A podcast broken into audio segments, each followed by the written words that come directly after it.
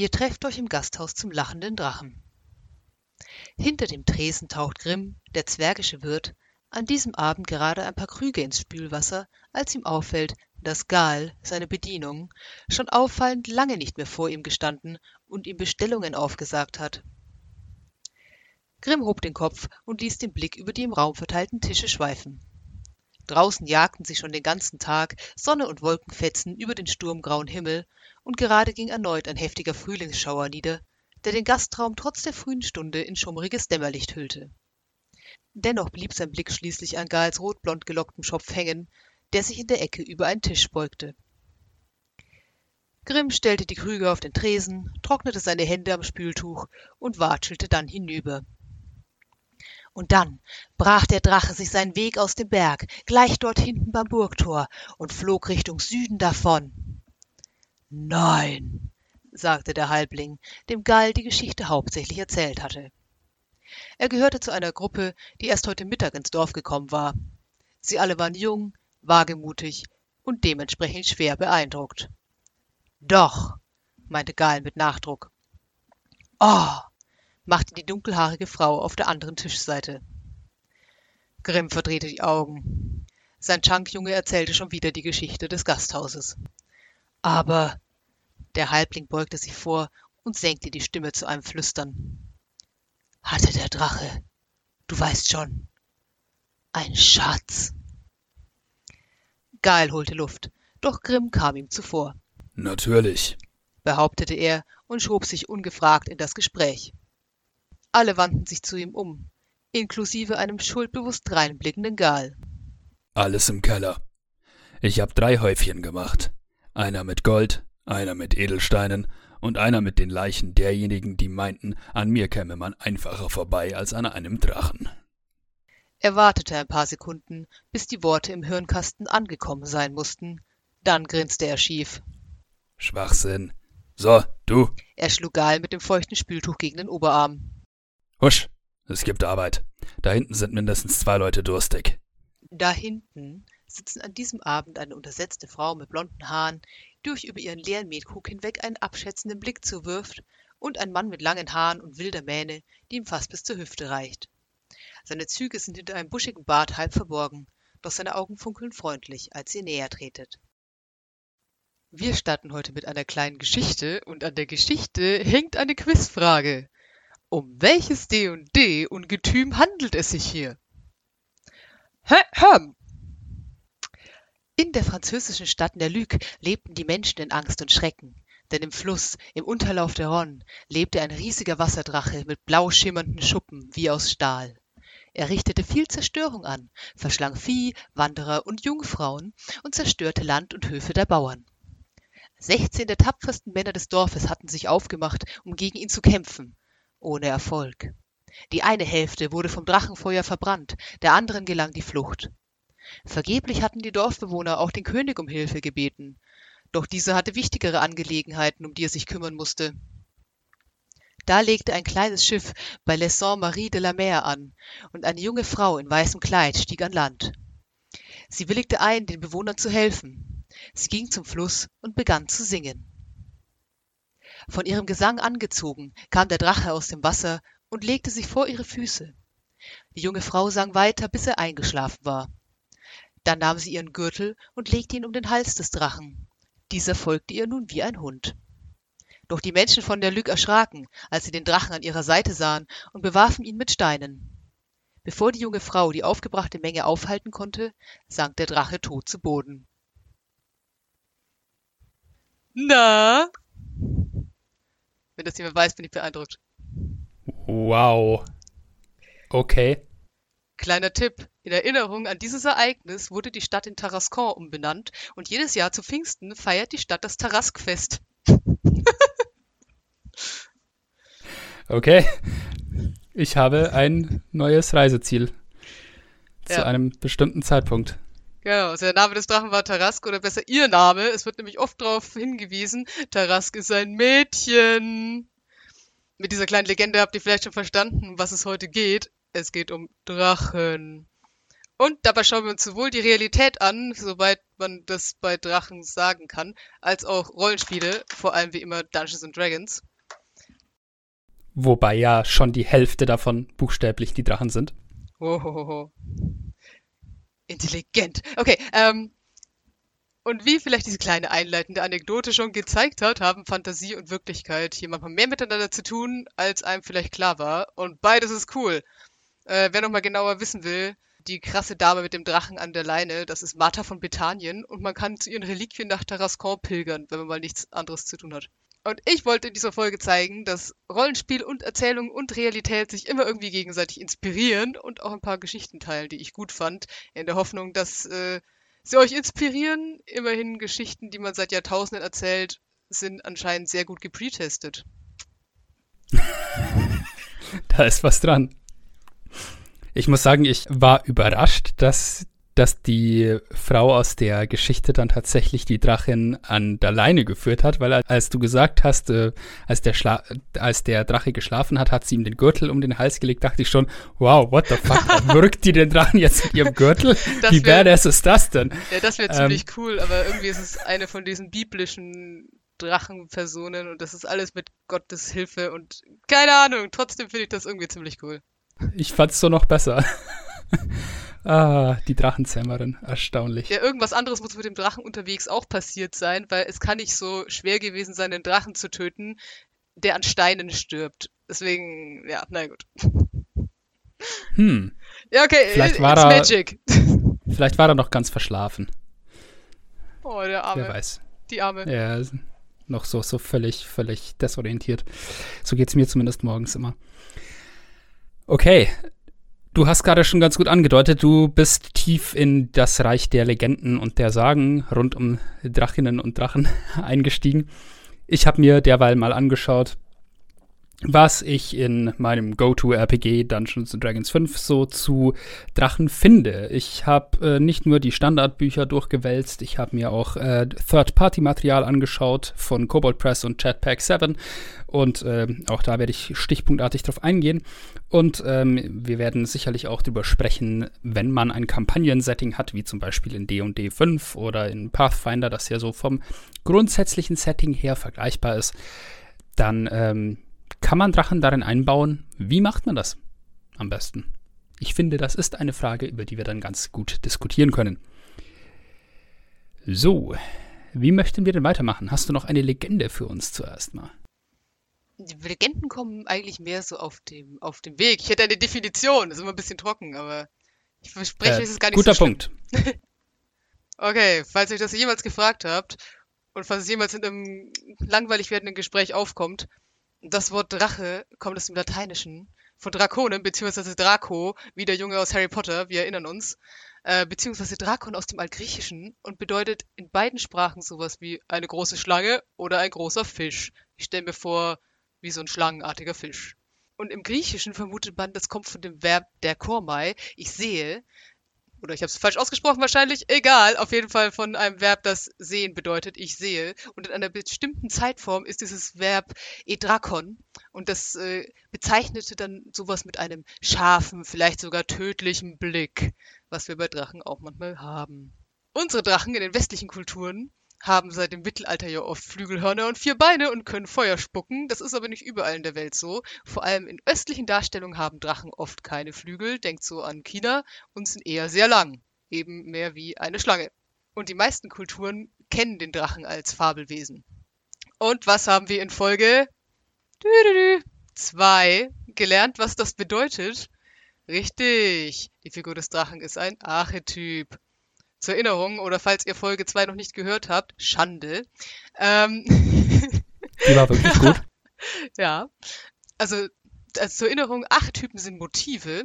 Das sind oft Personen, aber auch Orte oder Themen oder bestimmte Handlungen, die so allgegenwärtig in den verschiedensten Teilen der Welt sind, dass sie irgendwie zum menschlichen Dasein und Erleben an sich gehören. Also zum Beispiel gibt es so den Archetyp des Helden oder des Kindes oder des weisen Magiers oder eines alten Baums im Zentrum der Welt. Ähm, und die Drachen gelten da als der negative Aspekt des sogenannten Mutterarchetyps. Also es gibt den Archetyp der Mutter, das ist quasi so im Sinne der Urmutter, das ist im guten Sinne die Figur, die Leben hervorbringt, die euch beschützt, die euch ernährt, die auch Weisheit besitzt. Eine Weisheit, die manchmal schon so Richtung Magie geht. Und ja, die Urmutter symbolisiert auch so das Geheime und das Verborgene und manchmal sogar ein bisschen das Totenreich, weil das ist ja auch ähm, ja, verborgen und geheim. Und der Drache steht jetzt für die schlechten Seiten dieser Urmutter, nämlich quasi alles, was Leben nimmt, also was zerstört und verschlingt und für Ablehnung und die Dinge, denen man nicht entkommen kann und vor denen man sich fürchtet. Also ja, und in welcher Form auch immer hinterlässt dieser negative Mutterarchetyp statt Vertrauen und Geborgenheit Misstrauen und Unsicherheit. Also andere negative Mutterarchetypen sind zum Beispiel Hexen oder diese ganzen Schicksalsgöttinnen, die man in Legenden auch so hat. Also wenn man dieses Bild des Schwiegermutterdrachens bedient, dann ist man der Sache psychologisch gesehen näher, als man glaubt. Also ist man da quasi in dem Bereich unterwegs, wo man sagt, so ähm, mehr so dieses kontrollierende, dominierende als das Liebende. Ja, und auch so wie ich es, und ja, wie ich es verstanden habe, auch so dieser, dieser klammernde Aspekt. Also wenn du quasi so eine Mutter hast, die dich erdrückt mit ihrer Zuneigung oder eben mit ihrer Ablehnung, ja, dich ablehnt. Es kann beides so in die Richtung gehen anscheinend. Ich bin kein Psychologe, ich habe es mir zusammengereimt. genau. Aber auch quasi dieser Drachenkampf hat eine psychologische Komponente, nämlich wie immer der Kampf mit dem Bösen in und außerhalb der eigenen Person. Und wenn es in der eigenen Person ist, dann ist der Drache halt so dieses Ganze, was man unterdrückt, weil es äh, gesellschaftlich nicht anerkannt ist. Genau. Aber außerdem sind Drachengeschichten einfach cool und in Zeiten ohne Fernsehen und Internet mussten sich die Leute ja auch irgendwas erzählen. Von daher nehmen wir einfach mal hin, Drachengeschichten sind cool. Kann ich nicht widersprechen. Eine Sache hattest du schon angesprochen, die sich tatsächlich äh, bis in Dungeons and Dragons und die Ausgestaltung von Drachen darin ähm, fortsetzt. Das ist das mit diesem Wesen mit der mit den scharfen Augen, ne? Das Drachen sind ja auch in D und D5 so diese, diese Wesen, bei denen du als Spielerin schon weißt, an denen kann ich mich nicht vorbeischleichen. Und dann musst du dich immer disziplinieren und dich daran erinnern, ja, aber mein, meine Figur weiß das nicht. ähm, und weil Drachen eben haben ja nicht nur eine unglaublich hohe passive Wahrnehmung und äh, gute, gute optische Wahrnehmung in D&D, sondern da wird auch beschrieben, die haben super Geruchssinn, das heißt, die müssen dich nicht sehen, um zu wissen, dass du da bist. Und ähm, sie haben, glaube ich, sogar äh, Blindsicht, also spüren sogar Erschütterungen in ihrer Nähe. Was, wie gesagt, es extrem schwer macht, irgendwie an ihnen vorbeizukommen. Ja, auch für den Rogue in der Gruppe. Da kann der zur Abwechslung mal seinen Meister finden. Ah, der Hobbit hat mir die Wahrheit gezeigt und ich mochte sie nicht. Zu schade. Kein Drachenschatz für mich. Ähm, zum Thema Drachenhort. Ähm, ich habe mich nicht nur in die Literatur aus der fünften Edition eingelesen von Dungeons and Dragons jetzt konkret, sondern habe mir auch die umfangreiche Literatur aus der 3.5er Edition mal angeschaut ähm, in der gab es ja diverse Bücher, die zu Monstern, die es auch jetzt in der aktuellen 5er Edition noch gibt, sehr viel mehr ins Detail gegangen sind. Also da gibt es Bücher, die man heute für horrende Sammlerpreise nur noch bekommt auf äh, irgendwelchen Flohmärkten oder auf Conventions, äh, wie zum Beispiel äh, welche speziell über Aberrationen, über Untote, die dann da ein Buch nur mit dieser einen Kategorie Monster gefüllt haben. Das war, äh, die sind wirklich sehr spannend. Und es gibt eben auch ein Draconomicon ein Buch komplett nur über Drachen und wie sie funktionieren. Im Kampf aber halt auch buchstäblich, ja, das ist das Paarungsverhalten von Drachen. Okay.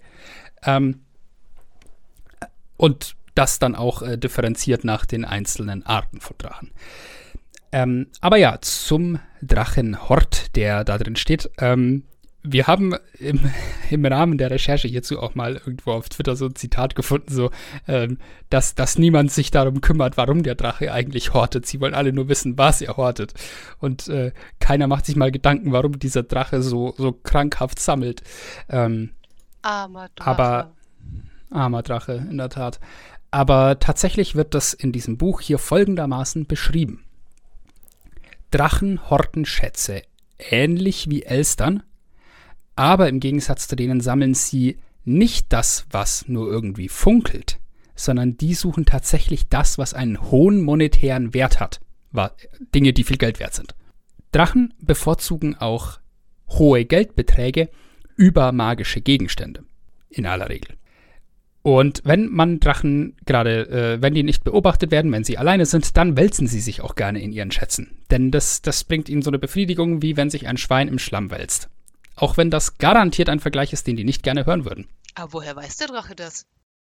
Das ist, so wie ich das verstehe, eine instinktive Eigenschaft von denen. Äh, ich habe auch noch die verschiedenen Drachen und ihre Hortverhalten später noch äh, aufgelistet. Und es gibt bestimmte Drachenarten, die auf wenige Kupfer genau schätzen können, was ein Gegenstand wert ist.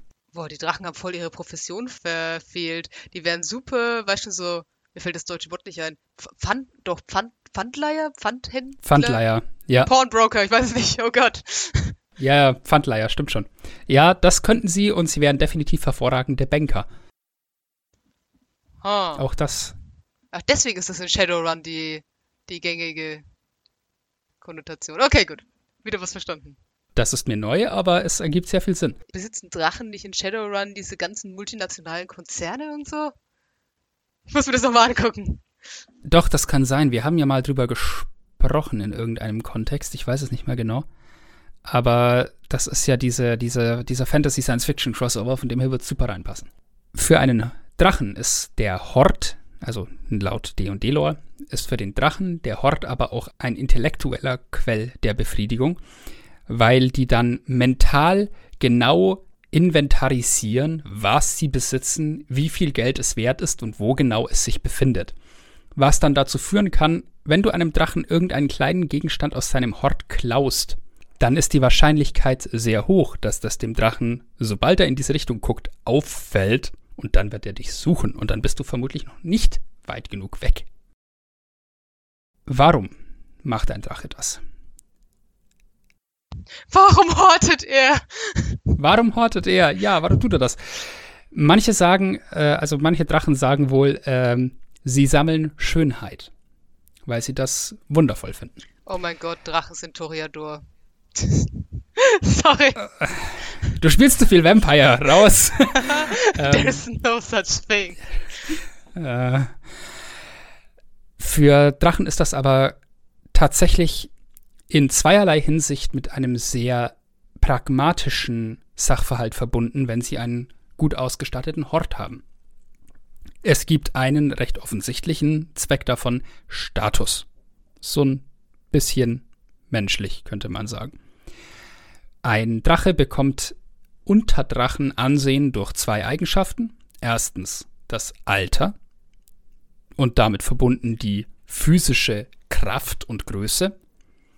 Denn bis ganz kurz vor ihrem Tod hören Drachen ja nicht auf, stärker und kräftiger und talentierter auch mit Magie zu werden. Und das andere ist eben, wie groß ist der Hort. Das ist der zweite Aspekt von Ansehen in der Drachengesellschaft und ein jüngerer Drache mit einem ungewöhnlich reich ausgestatteten Hort kann halt auch im Rang über einem älteren Drachen stehen. Das heißt, das ist eine ganz pragmatische Sache. Ansehen innerhalb der Drachengesellschaft, Ruhm. Wie groß bist du und wie groß ist dein Schatz? Das ist ja. einfach, damit kann ich umgehen. Nicht wahr? Dann gibt es aber noch eine ganz andere Geschichte und die geht jetzt tatsächlich zum Ende eines Drachen. Ein Drache wird ja unglaublich alt. Das Alter eines Drachen hört ja nicht beim uralten Drachen aus dem 5e Monsterhandbuch auf. Es gibt dahinter noch den Worm und den Greater Worm als noch mächtigere, noch größere Drachen. In welches Alter die kommen, ist stark unterschiedlich nach der Art des Drachen. Weiße Drachen, also die niederste Kategorie, das sind ja so die, die am wenigsten intelligenten, die am ehesten animalisch sind, die werden am wenigsten alt, während die goldenen Drachen 4000 noch was Jahre alt werden können. Also unglaublich alt. Die erinnern sich an Äonen, was ziemlich faszinierend ist. Wenn sie nicht durch Gewalt sterben, zum Beispiel durch andere Drachen, dann werden Drachen eben immer mächtiger mit dem Alter und immer größer und irgendwann, Nach tausenden von Jahren holt aber auch einen Drachen dann die Sterblichkeit ein. In diesem Draconomicon wird das beschrieben als äh, die Dämmerung, diese letzte Phase des Lebens eines Drachen, in der der Drache halt dann merkt, dass er plötzlich nicht mehr stärker wird, sondern schwächer, dass seine Kraft nachlässt. Und das Interessante ist, dass ein Drache das nicht nur merkt, sondern es auch meistens nicht akzeptiert. Und Drachen können durch bloßen Willen sterben. Die können bewusst ihrem Leben ohne weitere Aktion einfach sagen, ich höre jetzt hier auf. Die fliegen dann zu seinem Drachenfriedhof und hauchen ihr Leben aus und schicken ihre Seele aktiv auf die Reise. So funktioniert das. Oder dann gibt es noch eine andere Art, wie sie sterben können, und die finde ich ausgesprochen faszinierend. Nämlich äh, war da die Rede im Englischen vom Guardian, dem Wächter. Ein, so, so ein riesiger Drache kann seinen Hort verschlingen, vollständig, und dadurch bekommt er die Fähigkeit, sich in ein, wie soll ich sagen, ein großes Naturmerkmal zu verwandeln, zum Beispiel in einen Berg und viele Drachen machen das, weil es eben zu ihrem Stolz zu Lebzeiten passt, dass sie auch nach ihrem Tod etwas Monumentales sind. Und das kann ein Drache nur, wenn er einen großen Hort hat. Nur da, durch den bekommt er diese, diese magische Fähigkeit. Also das ist äh, Bedeutung Nummer zwei des Horts nach dem Status, schlichtweg. Cool. Und was passiert denn mit dem, mit dem Schatz? Ist der dann im Berg oder wird der Drache mit seinem Schatz ein Berg? Is it magic? nachdem der, nachdem der Schatz ja dafür benötigt wird, diesen Effekt herbeizuführen, würde ich jetzt vermuten, er verschwindet dabei. Ist das so ein Zauber mit, äh, du brauchst mindestens einen Hort in Größe des Berges, in den du dich verwandeln willst und der wird während des Zaubers äh, verbraucht? Daran dachte ich gerade auch. Aber ich würde sagen, das ist so eine Sache, da äh, kann dann der Dungeon Master entscheiden, wie er oder wie sie das haben möchte. Und ich fände es auch ziemlich cool, wenn man sagt, ja, es gibt da einen Berg. Wir, es gibt Legenden, dass da ursprünglich mal, ähm, dass der mal ein Drache war, dieser Berg. Und äh, es gibt andere Legenden, die sagen, dass in diesem Berg verborgene Schatzkammern sind, an die man aber von außen nicht rankommt. Und deswegen gibt es da, keine Ahnung, so eine Rotte Zwerge, die wie wahnsinnig in diesen Berg hineingräbt, weil sie fest überzeugt sind davon, dass da irgendwo Schätze drin sind, weil Großvater sowas erzählt hat von damals. Boah, cool. Und stell dir mal vor, dann irgendwann so nach Jahrzehnten des, äh, des Schürfens und des Grabens ziehen sie da irgendwie so einen Gegenstand raus, vielleicht so einen großen, so einen riesigen goldenen Trinkkelch oder so mit so zwei Henkeln.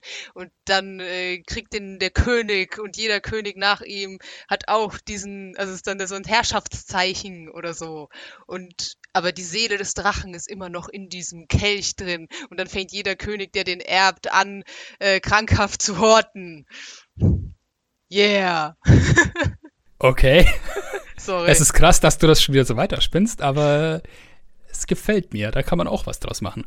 Ich stelle mir gerade vor, wie diese Stadt dann aussieht, wenn du ein paar Jahrhunderte später quasi dann in diese Hauptstadt kommst und die Hauptstadt sieht einfach aus wie, keine Ahnung, diese Heimatstadt von, von Thor, so alles ist aus Gold. Cool. Sorry. Ähm, weil ich äh, hier gerade kurz nochmal in meinen Notizen geguckt habe. Ähm, Drachen gelten als Greater Worms, also dieses letzte Lebenszeitalter, wenn sie über 1200 Jahre alt sind. Und das Höchstalter ist bei weißen Drachen bei 2100 Jahren angesiedelt bei goldenen Drachen können es 4400 Jahre werden. Also mehr als doppelt so viel. Also ich, ich fand es krass, wie groß dann doch diese Unterschiede innerhalb der Drachen waren. Und wenn wir schon beim Lebenszyklus von Drachen sind, ich fand das auch ganz nett, wie in diesem Draconomicon beschrieben war, wie die größer werden, die Drachen, wie sie äh, zur Welt kommen und aufwachsen. Ähm, zum Beispiel, Drachen können es sich quasi raussuchen, ob sie auf ihre Nachkommen, auf die Eier aufpassen oder nicht. Manche Drachenarten legen die gerne irgendwo in die Pampa und schauen ab und zu mal vorbei, aber ansonsten sind die da auf sich allein gestellt. Und andere Drachen äh, passen halt fast immer auf die auf. Und was ziemlich putzig ist, äh, Jungdrachen, auch nach dem Schlüpfen gleich, suchen sich sofort einen eigenen ähm, ein eigenes Versteck. Einen eigenen Ort, den sie zu ihrem eigen machen. Und wenn es nur so eine Nische in der Höhle des Elterntiers ist. Oh mein Gott. Aber das ist dann ihres, das brauchen die sofort. Ich stelle mir das gerade vor. Stell dir vor, du bist einfach, du stolperst mit so einer Gruppe Abenteurer über so ein Pampa-Ei, oder besser gesagt, das Ei ist einfach zufällig in der Nähe, während deine Gruppe da äh, campt und einer aus deiner Gruppe trägt irgendwie gerade noch so einen riesen Sack Gold vom letzten halt ne, von der letzten Beute mit sich rum und dann schlüpft dieser Drache, wittert sofort den nächsten dunklen Ort, hier diese Tasche mit Gold drin, auch diese Tasche und dann am nächsten Tag merkt einfach dein, keine Ahnung, Barbar, oh, ist ein bisschen mehr drin als gestern, naja, mehr Gold für mich, lalala. Und dann hat er einfach so einen Drachen dabei. Das finde ich ziemlich Oder gut. Greift er in die Tasche rein und hat plötzlich mit so einem einen Drachen an der Hand hängen. Hervorragend. Großartig. Ich denke jetzt ein bisschen an Mushu, so war das wahrscheinlich nicht gedacht, aber, also diesen, diesen kleinen Drachen aus Mulan. aber ziemlich gut. Ja. Kommt hin. Und bitte mit so einem großen Maul. Das, das ist großartig. Es gibt übrigens nach Definition einen Drachen mit gro großem Maul und ich glaube, es waren die Bronzedrachen. Ich komme darauf noch. Ähm, beziehungsweise es gibt eigentlich zwei mit ziemlich großen Klappen, beides metallene Drachen. Ich musste noch daran denken, dass ich irgendwo gelesen habe, also ich habe mir ja auch so ein bisschen angeschaut, wie, also wie diese Drachenerzählungen quasi bis heute sich entwickelt haben. Und da war so als Rezension irgendwie drunter gestanden, dass es beachtenswert ist, bei der Fülle an Drachengeschichten, die man hat, wie selten es vorkommt, dass die Innensicht gewählt wird. Also wenn du zum Beispiel Spiele hast, bist du nie der Drache. Oder wenn du Filme hast, bist du nie der Drache. Bist immer irgendwie außerhalb des Drachens und ja, diese Innensicht gibt's quasi kaum. Ich erinnere mich dunkel, ich habe mal irgendwo in den Tiefen des Internet was gelesen. Da meinte, also da hat einer gemeint, ja, mein, mein Kumpel hat jetzt hier äh, also wir wollen D&D spielen, mein Kumpel hat seine Freundin mitgebracht und seine Freundin hat keine Ahnung, wie das hier funktioniert und die hat sich jetzt in den Kopf gesetzt, sie will einen Drachen spielen. Geht das? Und irgendjemand der oberen 10.000, ich weiß nicht, ob sogar Gary Gygax selber war, meinte dann, ja natürlich, da musst du dir halt überlegen, wie so ein Level 1 Drache aussieht. Wenn sie okay damit ist, halt irgend so ein kleines Viech zu äh, spielen, das noch nicht fliegen kann und kein Geld hat und so, dann kannst du das sehr gerne machen. Es ist ein Fantasy-Spiel. Von daher, bring it on! Super ein Weg, die Gruppe zusammenzubringen. Kleiner Drache in meiner Geldbörse. Börse. Ziemlich großartig. Ich vermute mal, diese Innensicht wurde vielleicht deshalb nicht so oft gewählt, weil man ja, man will doch vor allem Helden haben, mit denen man sich identifizieren kann und die so, wo man das Gefühl hat, das sind großartige Figuren und das sind Heldinnen und Helden, aber man möchte das Gefühl haben, man könnte auch so heldenhaft sein, oder? Und so ein völlig ähm, ähm, übermächtiger Drache, so ein unglaublich mächtiges Wesen, hat, glaube ich, nicht so viel Identifikationswert, oder? Ich weiß es nicht genau. Aber deswegen habe ich später auch die slawischen Drachen dabei, weil die sind nämlich anders als was ich sonst so als Drachen kenne. Und ich glaube, vorher hatte das auch was damit zu tun, dass Drachen vor allem im Westen eine sehr starke christliche Konnotation dann hatten, ab dem Moment des Christentums. Und ja, du, du darfst nicht der Teufel sein. Das ist sehr ungesund also, im christlichen Mittelalter. Jungdrachen, Schlüpflinge, suchen sich sofort eine Ecke in ihrem ja, in der Höhle des Elterntiers oder sonst wo, wenn sie irgendwo draußen ausgebrütet wurden oder gar nicht ausgebrütet wurden. Arme weißen Drachenkinder. Und dann äh, werden sie, wenn sie Glück haben, etwas älter und mit 16 bis 25, so ungefähr, fangen sie dann an, Schätze anzuhäufen. Da bekommen sie dann diesen Trieb, diese Gier und dann wollen sie Münzen und dann wollen sie Kram und dann wollen sie Sachen, die was wert sind und dann fangen sie an zu horten, buchstäblich. Wie Kinder. Vermutlich. Vielleicht sind es dann doch auch Teenager. Ich weiß es nicht. Mit 50 ist ein, naja, nee, mit 50 ist es Teenager. mit 50 Jahren ist ein Drache volljährig und geschlechtsreif. Sind Drachen in der Lage, sich mit anderen Drachen zu paaren und üblicherweise warten sie nicht lange damit. also ja, definitiv Teenager. Ähm, uh, too much information. und dann wollen sie auch von zu Hause weg. Makes sense. So. Mit 50 bis circa 800 Jahren sind Drachen in der Lage, Nachwuchs zu bekommen. Über 800 in der Regel nicht mehr. Da gibt es eine Abstufung, also irgendwie die, die Muttertiere sind jünger, wenn sie keine Eier mehr legen können. Die Vatertiere sind ein bisschen älter, wenn sie aufhören, Nachkommen zeugen zu können. So ist das in den Büchern beschrieben. Und dann können Drachen eben über 1200 Jahre alt werden, kriegen dabei halt keine Kinder mehr, aber werden umso weiser und mächtiger. Und ja, es sind dann auch teilweise so ein bisschen Mentoren für jüngere Drachen, die teilweise dann versuchen, sich ein bisschen mit denen gut zu stellen und in deren Randgebieten quasi ihre Gebiete groß oder ihre, ihre Jagdgründe quasi einrichten. Das ähm, ist auch ganz nett. So viel erstmal zu, wie wird ein Drache erwachsen und älter. So funktioniert das. Spannend. Also laut D&D. Ich habe vorhin noch dein Dokument durchgescrollt. Ich bin jetzt noch ein bisschen neugierig, wie das so läuft mit Drachenromantik, aber vielleicht heben wir uns das noch einen Moment auf. Ähm, wir können es uns auch gerne angucken. Hm, ich glaube, ich würde mich dranhängen, wenn ich darf, erstmal. Weil so diese, diesen Glauben, dass Drachen Sachen bewachen und so, den sehen wir auch in alten Mythen. Und da würde ich eigentlich ganz gerne mal hingucken. Also so dieses generelle, wo leben Drachen eigentlich und so.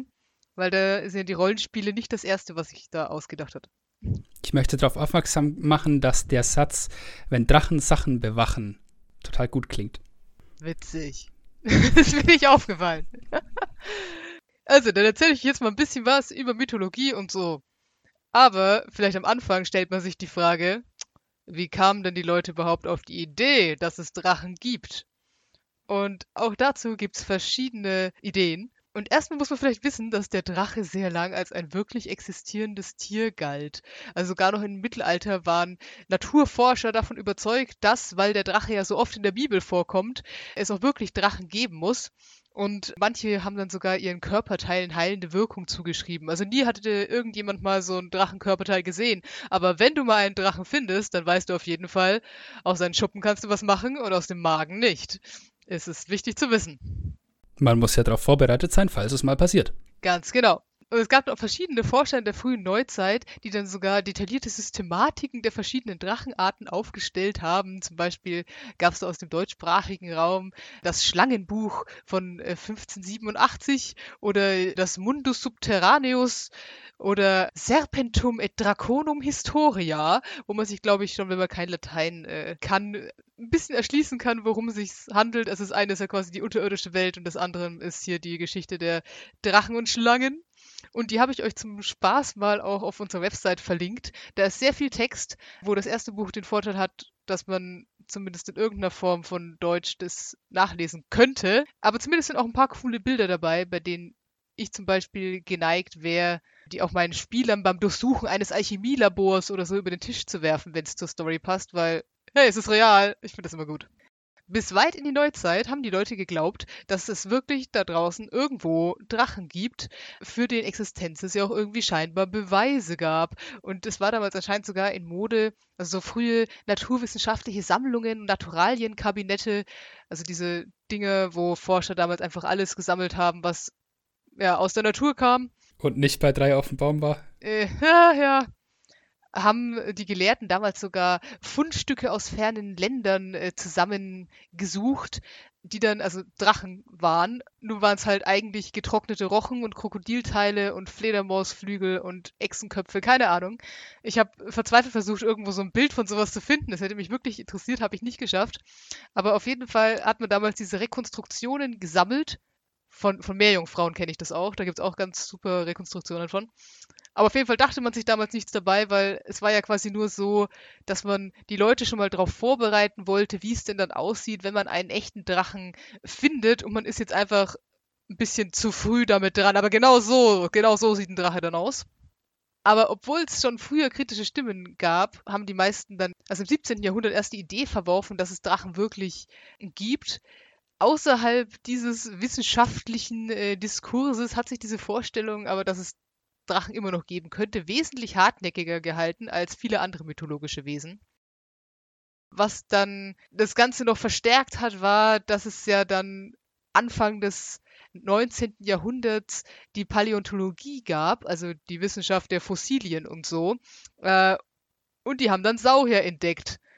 Und dann dachte man natürlich, ey krass. Und Christen erklärten sich dann diese fossilen Funde als die Überreste vorsinnflutlicher Tiere, die auf der Arche keinen Platz mehr gefunden hätten. Haben aber gleichzeitig gesehen, hey hier, das sind diese Riesenviecher, von denen die Bibel spricht. Und wenn jetzt aber die Saurier lang genug ha äh, überlebt haben, um als Drachen Eingang in die mythische Erzählung zu finden, dann könnten die auch in der Gegenwart immer noch irgendwo sein. So war der Schluss. Und äh, dann im 19. und frühen 20. Jahrhundert hat man sich ein ernsthaftes Geschäft draus gemacht, quasi Forschungsgruppen auszuschicken, die irgendwo ja halt nach Sauriern und Drachen etc. suchen sollten. Nicht geholfen hat dabei, dass dann auch zu dem Zeitpunkt so Romane rauskamen wie Die vergessene Welt, wo es ja quasi auch darum geht, dass man irgendwo in irgendwelchen Teilen der Welt, in irgendeinem vergessenen Tal sicher noch Drachen und Saurier und so. Aber wie kamen jetzt die Leute eigentlich ursprünglich mal auf die Idee, dass es überhaupt Drachen gibt? Es gibt eine Reihe von Theorien dazu. Die meisten sagen irgendwie, ja, es gibt ja Tierarten wie zum Beispiel den Komodowaran oder so diesen gemeinen Flugdrachen oder die Kragenechse. Äh, die könnten es inspiriert haben. Oder vielleicht gibt es eben doch Tiere, die noch unentdeckt sind oder schon wieder ausgestorben, die noch drachiger sind als diese Tiere. Wer weiß.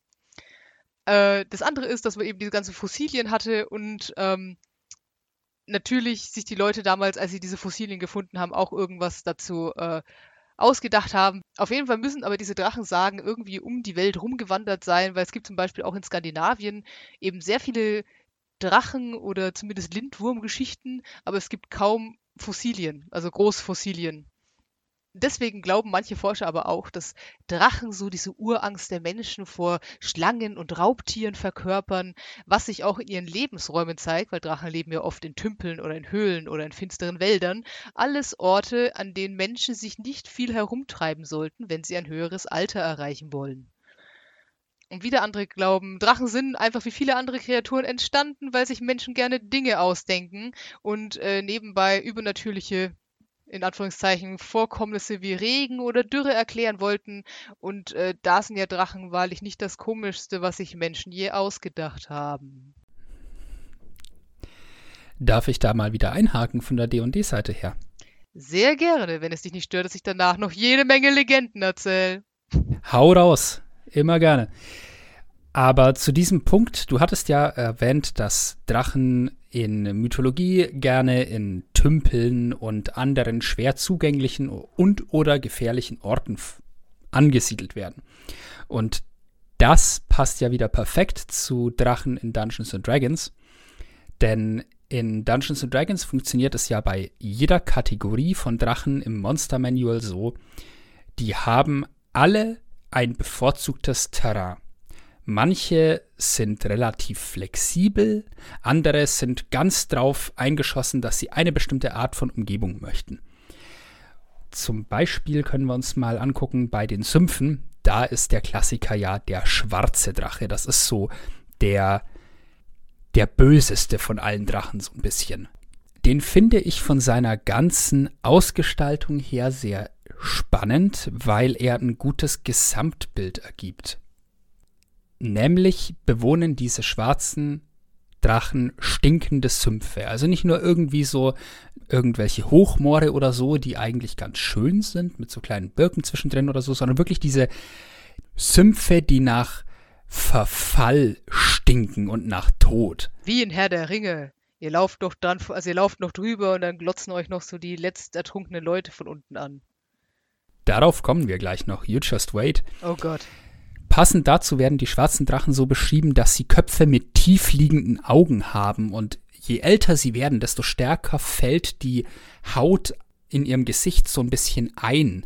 Das heißt, die sehen irgendwann aus wie, als hätten sie Schädel, wo ein Kopf hingehört. Also wie Moorleichen.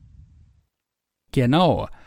Und sie riechen auch selber nach diesem Verfall. Und sie fressen gerne Fische und so, also auch deswegen wohnen sie auch im Sumpf, aber sie jagen auch gern rotes Fleisch, um es dann im Sumpf zu fermentieren. Das heißt, die, die, die bringen dich nicht nur um und fressen dich, sondern die bringen dich um, legen dich eine Zeit lang im Sumpf ein, wo du dann selber noch zu diesem Gestank des Sumpfs beitragen kannst zum Weilchen und dann fressen sie dich. Mmh, Gourmet. Absolut. Mm, wir wissen ja alle, fermentieren macht alles besser. Wir wissen es von Fischen im Norden Europas. Wir wissen es von Eiern im fernen Osten. Fermentieren ist eine tolle Sache. Äh, ich möchte es nicht probieren, aber ich werde auch niemanden verurteilen, der es gut findet. Wie dem auch sei. Schwarze Drachen gehören zu den amphibischen Drachen. Das heißt, die können Wasser atmen. Äh, das ist ein Widerspruch in sich. Sie können unter Wasser Sauerstoff aufnehmen. Das heißt, die können prinzipiell ewig unter Wasser bleiben. Aber das mögen sie eigentlich nicht wirklich. Sie schwimmen ungern, aber was sie total toll finden, ist, durch diesen Morast zu latschen und so halb im brackigen Wasser zu stehen.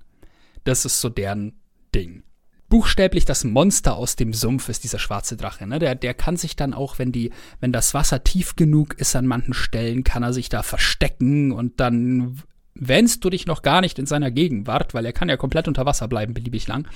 Aber dann kommt er nach oben, wenn du näher kommst, weil er hört dich halt auch schon aus 30 Kilometern kommen, weil es ist ein Drache. Schwarze Drachen lieben übrigens Münzen ganz besonders. Am meisten von allen Drachen. Das heißt, die sind total auf Münzen versessen und würden vielleicht Münzen gegenüber Schmuckstücken bevorzugen. Ich habe keine Ahnung warum. Es stand da drin. Sie leben im Sumpf, da fühlen sie sich wohl. Je mehr es stinkt, desto lieber haben sie es. Ähm, ja. Ist wie bei mir zu Hause. Yikes. Nein. oh Gott. ähm, we'll skip over that. Und dann äh, gehen wir doch gleich mal äh, im, in der Umgebung zum völligen Gegenteil. Blaue Drachen. Äh, nein, nicht weil sie viel getrunken haben, sie schillern tatsächlich in blauer Farbe, sind Wüstenbewohner. Die haben auch sehr schicke, äh, fächerförmige Ohren, die sie zusammenkrempeln und dadurch verschließen können, denn blaue Drachen können sich durch den Wüstensand graben. Das heißt, wo ein schwarzer Drache äh, aus dem Sumpf auftaucht, um dich anzugreifen, kann ein blauer Drache aus dem Sand emporschnellen. Eine wahrliche Horrorvorstellung. Du denkst, es ist ein Sandwurm und stellst fest, oh, es ist noch schlimmer. Das ist ein blauer Drache, der Blitze auf mich feuert. Yay. Sie lieben übrigens als Essen Herdentiere wie Kamele. Deswegen sind sie der allerbeste Freund von Handelskarawanen. Und damit meine ich, dass Handelskarawanen die fürchten und hassen. Interessanterweise sind blaue Drachen rechtschaffen. Deswegen haben die teilweise in großen Wüstengebieten gigantische hierarchische Strukturen untereinander. An der Spitze steht dann der Älteste in diesem Gebiet und die darunter, über die hat er so ein Stück weit Kontrolle. Das heißt, die sind da streng hierarchisch angeordnet, während chaotisch böse Drachen, wie das der Schwarze zum Beispiel ist, bei denen fehlt das. Toll, das wird die Karawanen sicher trösten, dass sie wissen, hey, der Drache, der mich gerade isst, hat mit seinen Artgenossen ganz genau ausgekaspert, wie viele von uns er essen darf. Yeah. Solche rechtschaffenen Drachen haben übrigens auch die Angewohnheit, dass sie, die haben die Tendenz, erstens lange Partnerschaften zu führen. Also nicht nur für einmal Blüten, nicht so ein One-Night-Stand, sondern ähm, die tatsächlich lebenslange Partnerschaften oft eingehen. Und bei diesen hierarchisch angesiedelten Drachengesellschaften ist es auch meistens so, dass der Älteste so mehr so pro forma gefragt wird, bevor man eine Partnerin nimmt. Und der muss das dann quasi bestätigen. Witzig. Was hast du gerade für Kopfkino? Du lachst so. ich bin nur noch begeistert von, von dem One-Night-Stand mit nicht nur einmal brüten. Ich bin kein Mann für ein Ei. oh Gott, ich will, ich will das nächste Mal eine, eine Drachenkampagne spielen, wo wir alle Drachen sind. Oh Gott, das wäre so gut. oh je, Mine. It's gonna happen. Don't fight it. Was haben wir noch für andere Extreme? Es ist ja so, die, es gibt eine Tendenz, dass tatsächlich die bösen Drachen extreme Gebiete bevorzugen und die, also ich habe das zumindest so wahrgenommen, während die guten Drachen, die metallenen Drachen in D&D auch in Gebieten zu finden sind, die gemäßigter sind, Hochebenen oder Küsten oder sowas. Wir haben äh, noch als Beispiel für böse Drachen den grünen Drachen. der ist auch rechtschaffen böse. Ähm, den hast du ja auch schon mal getroffen in einer meiner Kampagnen, den grünen Drachen. Ja. Ja, das sind ähm, grüne Drachen. Da sollten wir später noch drauf zu sprechen kommen. Aber was mich auch fasziniert, ist, dass jede Kategorie von Drache ein eigenes Wesen hat. Oder zumindest so eine Tendenz. Das heißt, jede Art von metallenem und jede Art von chromatischem Drachen tendiert zu so einer bestimmten, zu so einem bestimmten Charakter. Der grüne Drache ist halt so tendenziell, der ist schlau und verschlagen und sieht es gerne so als unter seiner Würde an, sich direkt in Sachen einzumischen, sondern der, der intrigiert, sorgt dafür, dass andere seinen Willen machen, erpresst, besticht und ähm, sorgt darf, dadurch dafür, dass er gerne mal im Hintergrund die Fäden in der Hand hat. Was mh, wodurch ich finde, dass ein grüner Drache so, das ist mit der einzige Drache, den man so ein bisschen als den Big Bad Evil Guy in eine Kampagne packen kann, weil der halt wirklich auch dafür geeignet ist, so, ja, äh, im Hintergrund die Fäden in der Hand zu halten. Ähm, und der grüne Drache, um auf den Lebensraum zu sprechen zu kommen, der ist in Dschungeln zu Hause, in dichten, undurchdringlichen Wäldern die durch seine Anwesenheit dann noch undurchdringlicher werden und Dornen beinhalten. Der grüne Drache selber hat recht lange Beine, wodurch er über Dickicht hinweglaufen kann, äh, indem seine Beute halt hängen bleibt. Auch das ist äh, ein schönes Detail, finde ich.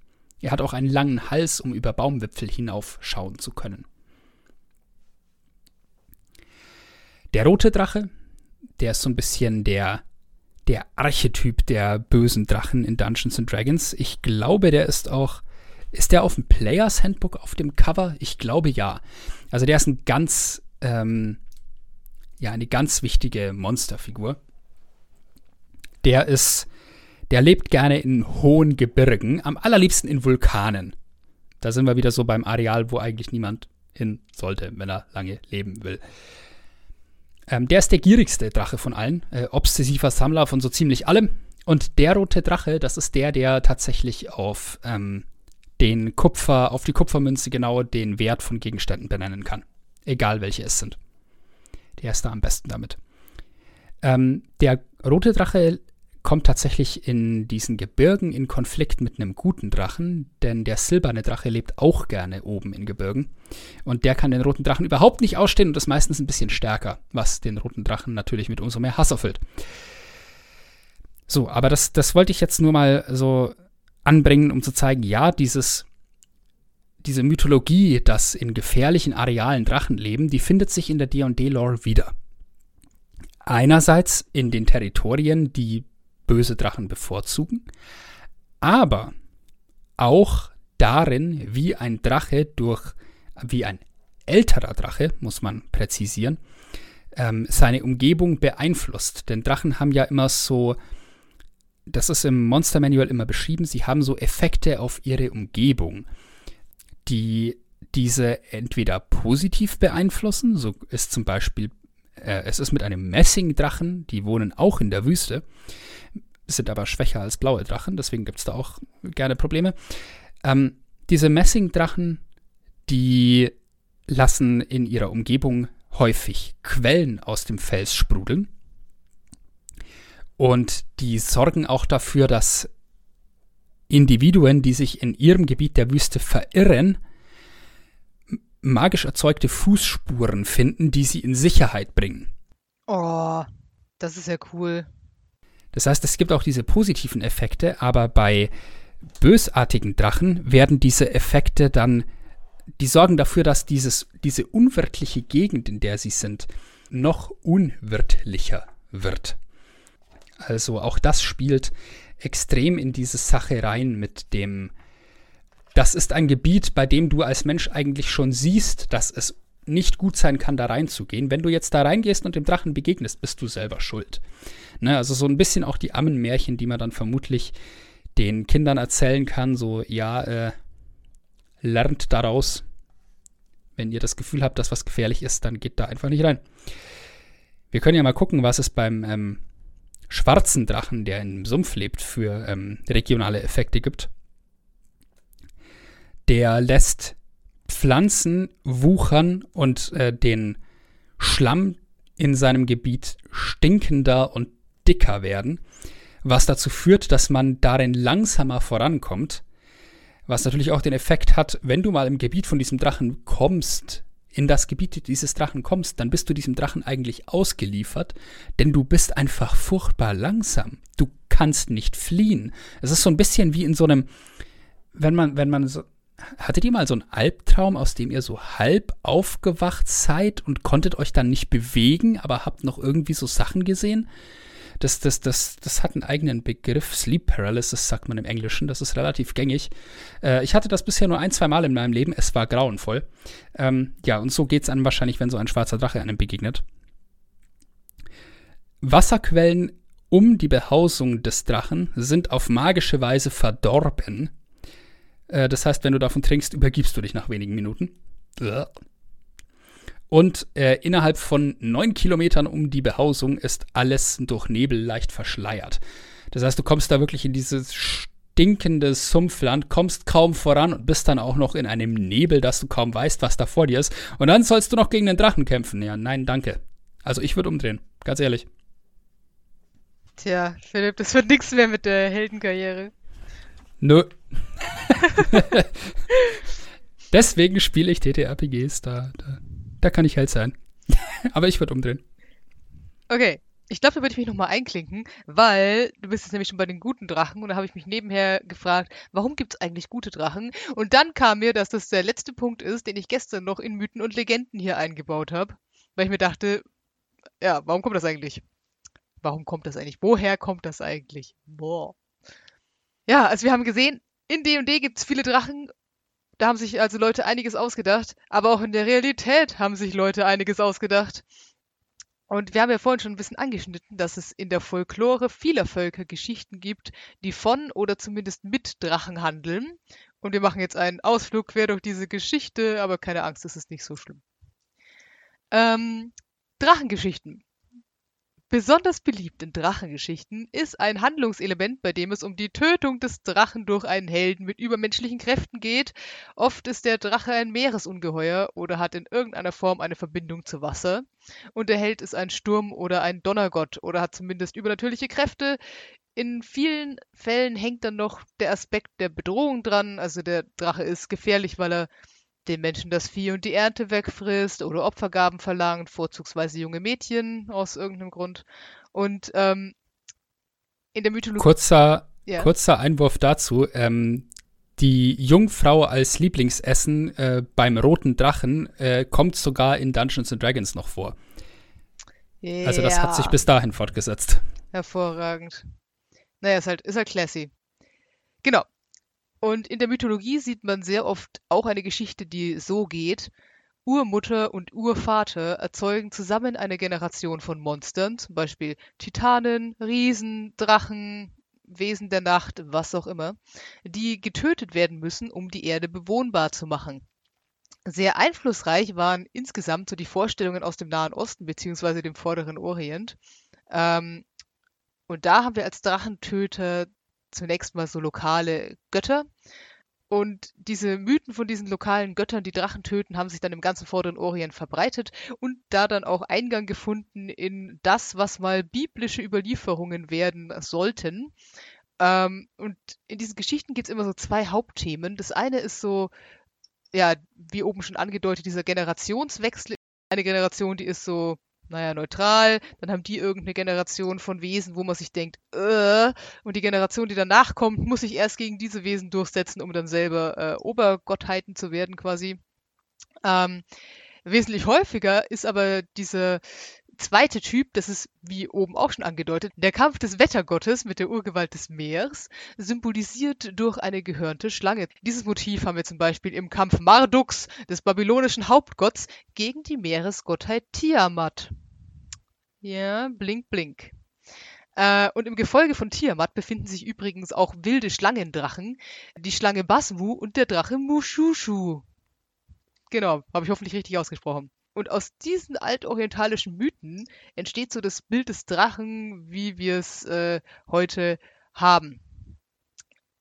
In der griechischen Mythologie kommen die Ungeheuer dann aus dem Meer oder hausen in Höhlen. Sie sind oft mehrköpfig, riesig und hässlich, haben diesen scharfen Blick, den wir schon erwähnt haben, und einen feurigen Atem, aber sie haben dann noch relativ selten Flügel. Drachen, die ihr da vielleicht kennt, sind so der hundertköpfige Typhon, der von Zeus besiegt wird, wieder Wettergott gegen Drache. Die neunköpfige Hydra, besiegt von Herkules, aber übrigens einer der Köpfe der Hydra ist unsterblich, also ist der Spaß nie vorbei. Und Python, der Wächter des Orakels von Delphi. Der hat übrigens auch eine sehr schöne Geschichte, kann ich empfehlen. Und in der Geschichte vom goldenen Vlies, auch griechisch, kommt übrigens auch ein Drache vor, der das goldene Vlies bewacht. Yeah. War das Jason mit dem goldenen Vlies? Wie der Drache heißt? Nee, der Held in der Geschichte. Oh Gott, da müsste ich nochmal nachgucken. Irgendwie ich glaube schon, aber in der Geschichte hat mich verwirrt. Mir war nämlich nie klar, dass mit dem Vlies, also dass diese Geschichte mit dem Vlies mehrere Etappen hat. Also dass das quasi erst irgendwo ist, dann wird es gestohlen, dann wird es dem Drachen zur Aufbewahrung übergeben und dann wird es wieder gestohlen. Oder irgendwie so.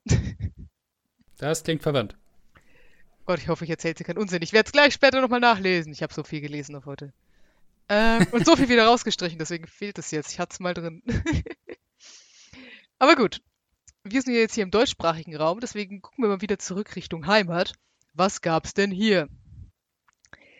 Also dieses moderne westliche Bild von dem Drachen, wie wir es hier in Deutschland zum Beispiel haben, das ist einerseits beeinflusst eben von Geschichten aus Afrika und aus dem Orient, die ja dann bei den Griechen und den Römern weiter verwurstet wurden und andererseits eben auch vom Christentum, beziehungsweise von den Vorstellungen von Drachen, wie sie dann in der Bibel aufgegriffen und weiter erzählt wurden. Und dann haben wir aber auch noch natürlich unsere germanische und nordische Folklore, die auch schlangenähnliche und drachenartige Wesen enthält. Ähm, Im nördlichen Raum Europas haben wir sehr gerne Drachen, die fliegen und Feuer spucken und die Schätze haben. Ein sehr frühes Beispiel für einen solchen Drachen haben wir in einer altenglischen Heldendichtung, Beowulf, so aus dem 8. Jahrhundert. Äh, und wenn ihr euch für den Drachen aus Beowulf Smaug vorstellt, seid ihr ziemlich nah dran. Also der spuckt Feuer und kann fliegen und hat einen großen Schatz. Der andere Drache, den wir öfter sehen, ist mehr so der kriechende, giftige Typ. Das sind unsere Lindwürmer. Wobei die Unterscheidung zu anderen Drachen manchmal ein bisschen schwierig ist, weil sich ja alles immer gegenseitig beeinflusst und miteinander vermischt hat. Und Lindwurm kommt aus dem Althochdeutschen und Altnordischen und bezeichnet da eigentlich jedes kriechende Geschöpf. Bezeichnend für Lindwürmer ist, dass Lindwürmer oft keine Flügel haben, dafür einen sehr langen Schwanz und kurze Beinchen, manchmal auch nur Vorderbeinchen. Bei der Recherche habe ich übrigens von einem Tier erfahren, von dem ich wieder verdrängt hatte, dass es das gibt, und zwar die Handwühle. Könnt ihr mal googeln, es ist im Wesentlichen eine kleine Schlange mit Ärmchen. Für einen Lindwurm ziemlich cute. By the way, ich hatte ja gesagt, dass ich mir bezüglich Drachen nicht nur die offiziellen Wizards of the Coast Bücher angeschaut habe, sondern auch ähm, Tome of Beasts und den Creature Codex von Cobalt Press, die äh, beide sehr, sehr äh, umfangreiche Kataloge von zusätzlichen Monstern für D&D 5 sind. Und es gibt im Tome of Beasts tatsächlich einen Lindwurm. Ähm, Oho. der gar nicht, gar nicht so schlecht dabei ist als Gegner. Der hat immerhin äh, 136 Hitpoints und ein Challenge-Rating von 5. Okay, was tut, was tut der Lindwurm so, wenn er Lindwurmt? Also es passt schon mal das Bild sehr gut zu deiner Beschreibung, denn der Lindwurm hat keine Flügel. Er hat vier Beine in diesem Fall, weiße und blaue schuppige Haut, ein äh, krokodilartiges Maul und einen sehr gestreckten Körper mit einem langen Schwanz. Also er sieht wirklich so ein bisschen aus wie so ein Zwischending aus Schlange und Echse. Und du hattest, glaube ich, gesagt, er ist giftig, ja? Ja, also das sehen wir, das sehen wir manchmal. Also, ne, ich glaube, das kommt dann halt mehr so aus diesem Schlangenaspekt. Du hast was, das kriecht und beim Wasser wohnt und dann muss es einfach giftig sein. Das ja, ist die natürliche Evolution, denke ich mal. Tatsächlich ist es hier so beschrieben, ähm, er kann übrigens eine Sprache auch, drakonisch. Er hat aber nur eine, eine Intelligenz von 6, was für Drachen eher unüblich ist dann. Er ist halt doch. Er ist ein Drache, steht hier, aber halt kein echter. Zur Sprache komme ich auch gleich noch. Das wird witzig, ja? Uh. Tatsächlich hat er äh, kein Gift im engeren Sinne. Er ist auch nicht selber gegen Gift resistent oder sowas. Er kommt auf Kälte gut klar. Und auf Feuer.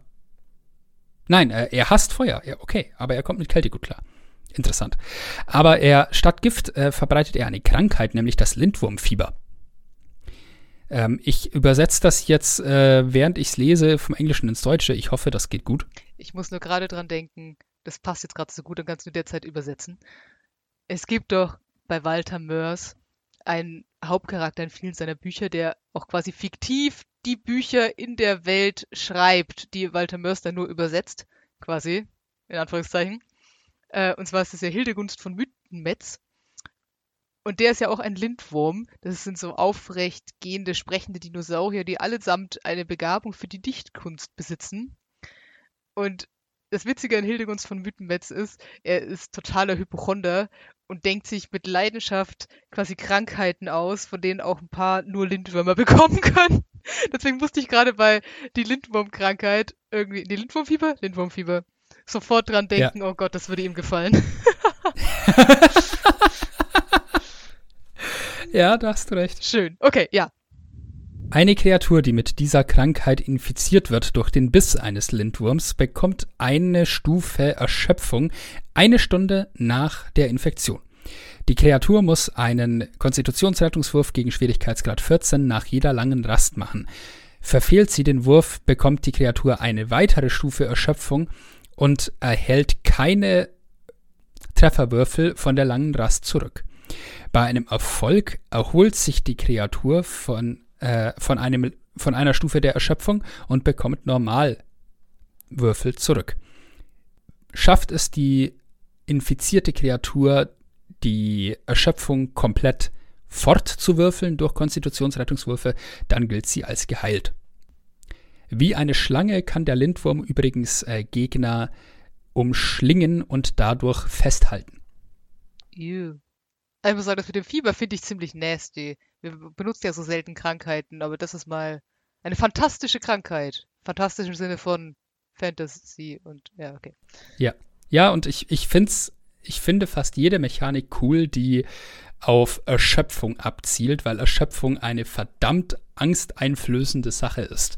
Denn, wenn, denn du kommst da gerne dann in diese Abwärtsspirale rein und wirst immer erschöpfter und kannst irgendwann davon draufgehen. Und äh, ja, es helfen dir halt viele Heilzauber nicht dagegen und man muss plötzlich mit Restoration Spells und also diesen Erholungszaubern darum machen, die man sonst irgendwie nie braucht. Das Einzige, was mein Waldläufer kann. ja, gut. Yep. Okay. Lindwürmer. Mythologie. Ein mythologisches Beispiel für den Lindwurm ist Nidhögg, eine äh, riesige Schlange, die in der nordischen Mythologie unter dem Weltenbaum liegt, in der Unterwelt, an so einer Quelle und da an den Wurzeln des Baumes rumnagt und sich außerdem von den Leichen der Toten ernährt, die im Leben Böses getan haben. Und man sagt, dass wenn Ragnarök kommt, äh, zumindest in manchen Versionen, äh, dass Nidhögg dann ja, sich erheben wird und alle Toten mit ihm nimmt. Wohin weiß man nicht. Trotzdem ziemlich gruselige Vorstellung. Äh, und ein anderer schlangenartiger Drache ist zum Beispiel Fafnir aus einer altnordischen Legende und aus Liedern, beziehungsweise später dann auch aus Wagners Nibelungenlied. Und auch Fafnir äh, liegt wie der Drache von Beowulf auf einem großen Schatz. Und was ihn besonders macht, Fafnir kann sprechen. Und dann haben wir noch Drachen, die eher so die Marke Wasserungeheuer sind. Äh, da ist zum Beispiel sehr beka äh, bekannt. Ähm, oh, ich hoffe, ich kriege das raus. Jörmungandr. Jörmungandr ist äh, das mittlere Kind einer Riesin und des Gottes Loki, neben Hel, der Göttin der Unterwelt, und dem Fenriswolf, coole Familie. Ähm, und laut der Legende nimmt Odin dann Jörmungandr oder so und äh, wirft ihn in den großen Ozean, der unsere Welt, genannt Midgard, umgibt. Und deswegen nennt man äh, den, also ich will dieses Wort nicht die ganze Zeit sagen, Jörmungandr, auch die Midgard-Schlange oder die Weltenschlange. Und ähm, die Schlange war so gierig und hat so viel gefressen, dass sie gewachsen ist und gewachsen ist, bis sie einmal um die Erde rumgereicht hat. Und ähm, als sie dann diese Größe erreicht hatte, war sie gezwungen, sich selbst in das eigene Schwanzende zu beißen. Und es, äh, man sagt, dass wenn sie quasi jemals ihren eigenen Schwanz loslässt, beginnt Ragnarök. Yeah, fett. Der Name ist mir gerade bekannt vorgekommen. Thema Third-Party-Bücher. Ich habe hier noch eines von ähm, Chatpack 7 namens Legendary Dragons. Das ist ein Buch, das ich tatsächlich wärmstens empfehlen kann, denn mich persönlich stört die strenge und recht unflexible Zweiteilung der Drachen in Dungeons Dragons in metallische und chromatische Drachen. Und ich finde es begrüßenswert, wenn Leute Drachen entwerfen, die nicht in diese Sparten passen.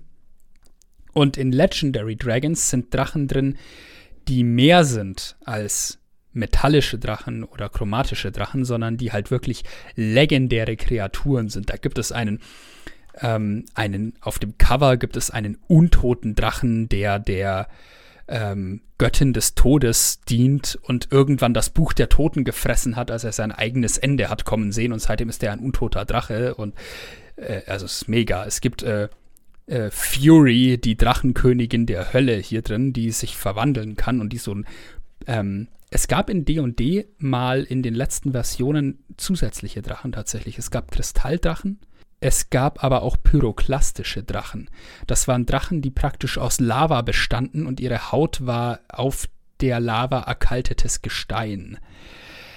Was, wie ich finde, super furchteinflößend und ziemlich cool ist. Und man geht dann mehr in so eine elementare Natur das von ist dann Drachen mehr so rein, was Richtung ich- Ballrock.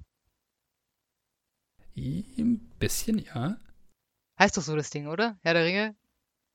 Ja, ja, ich glaube, in äh, in D&D sind ähnliche Kreaturen ja mehr fleischlich als komplett Feuer, aber es gibt, es gibt einen Dämon, der ich so ähnlich zumindest heißt oder auch tatsächlich Balrog heißt ähm, und der zumindest in einer feurigen Explosion stirbt, wenn man ihn erlegt. Ähm, hint, hint auf unsere Kiero-Kampagne. Ähm, Jormungand gibt es jedenfalls auch in dieser äh, Legendary Dragons, ähm, in diesem Buch, als einen der Drachen.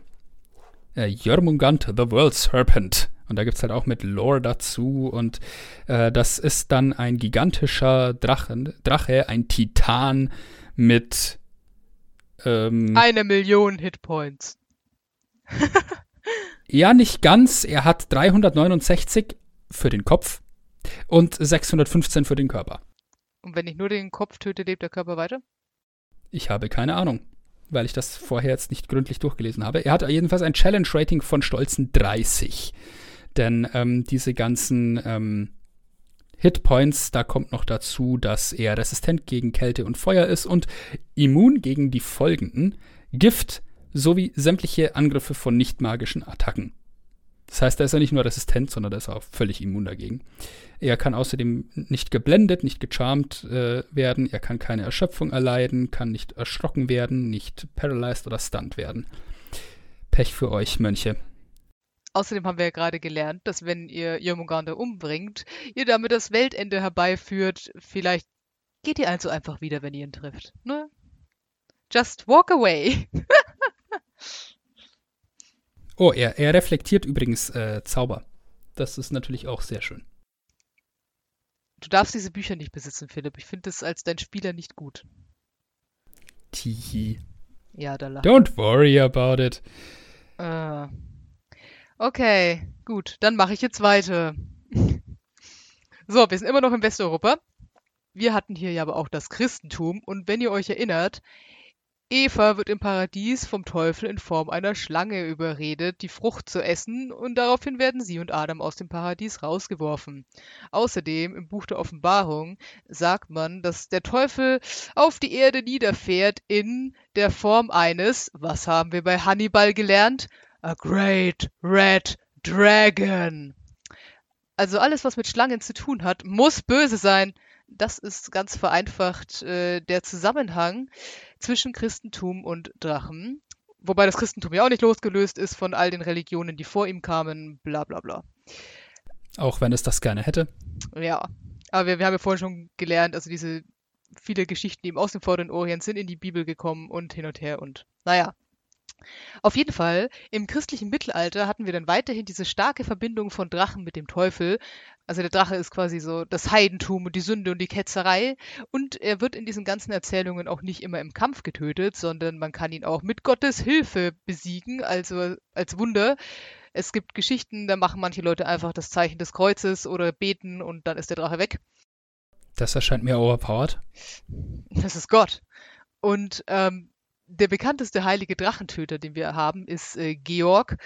Äh, das ist der Typ, den ihr sehr oft auf Stadtwachen seht, auf seinem äh, Pferd mit seiner Lanze. Ähm, aber wir müssen nicht weiter auf seine Legende eingehen, weil es ist eine der frühesten seiner Art, aber es ist quasi so diese typische Ritter rettet junge Frau Erzählung. Genau, und äh, weil die Stadt dann so dankbar ist, konvertiert alle zum Christentum, wie es halt damals so war. Im 19. Jahrhundert, und jetzt machen wir hier so einen kleinen Sprung, weil es tut sich dann ab dem Mittelalter nicht ganz so viel.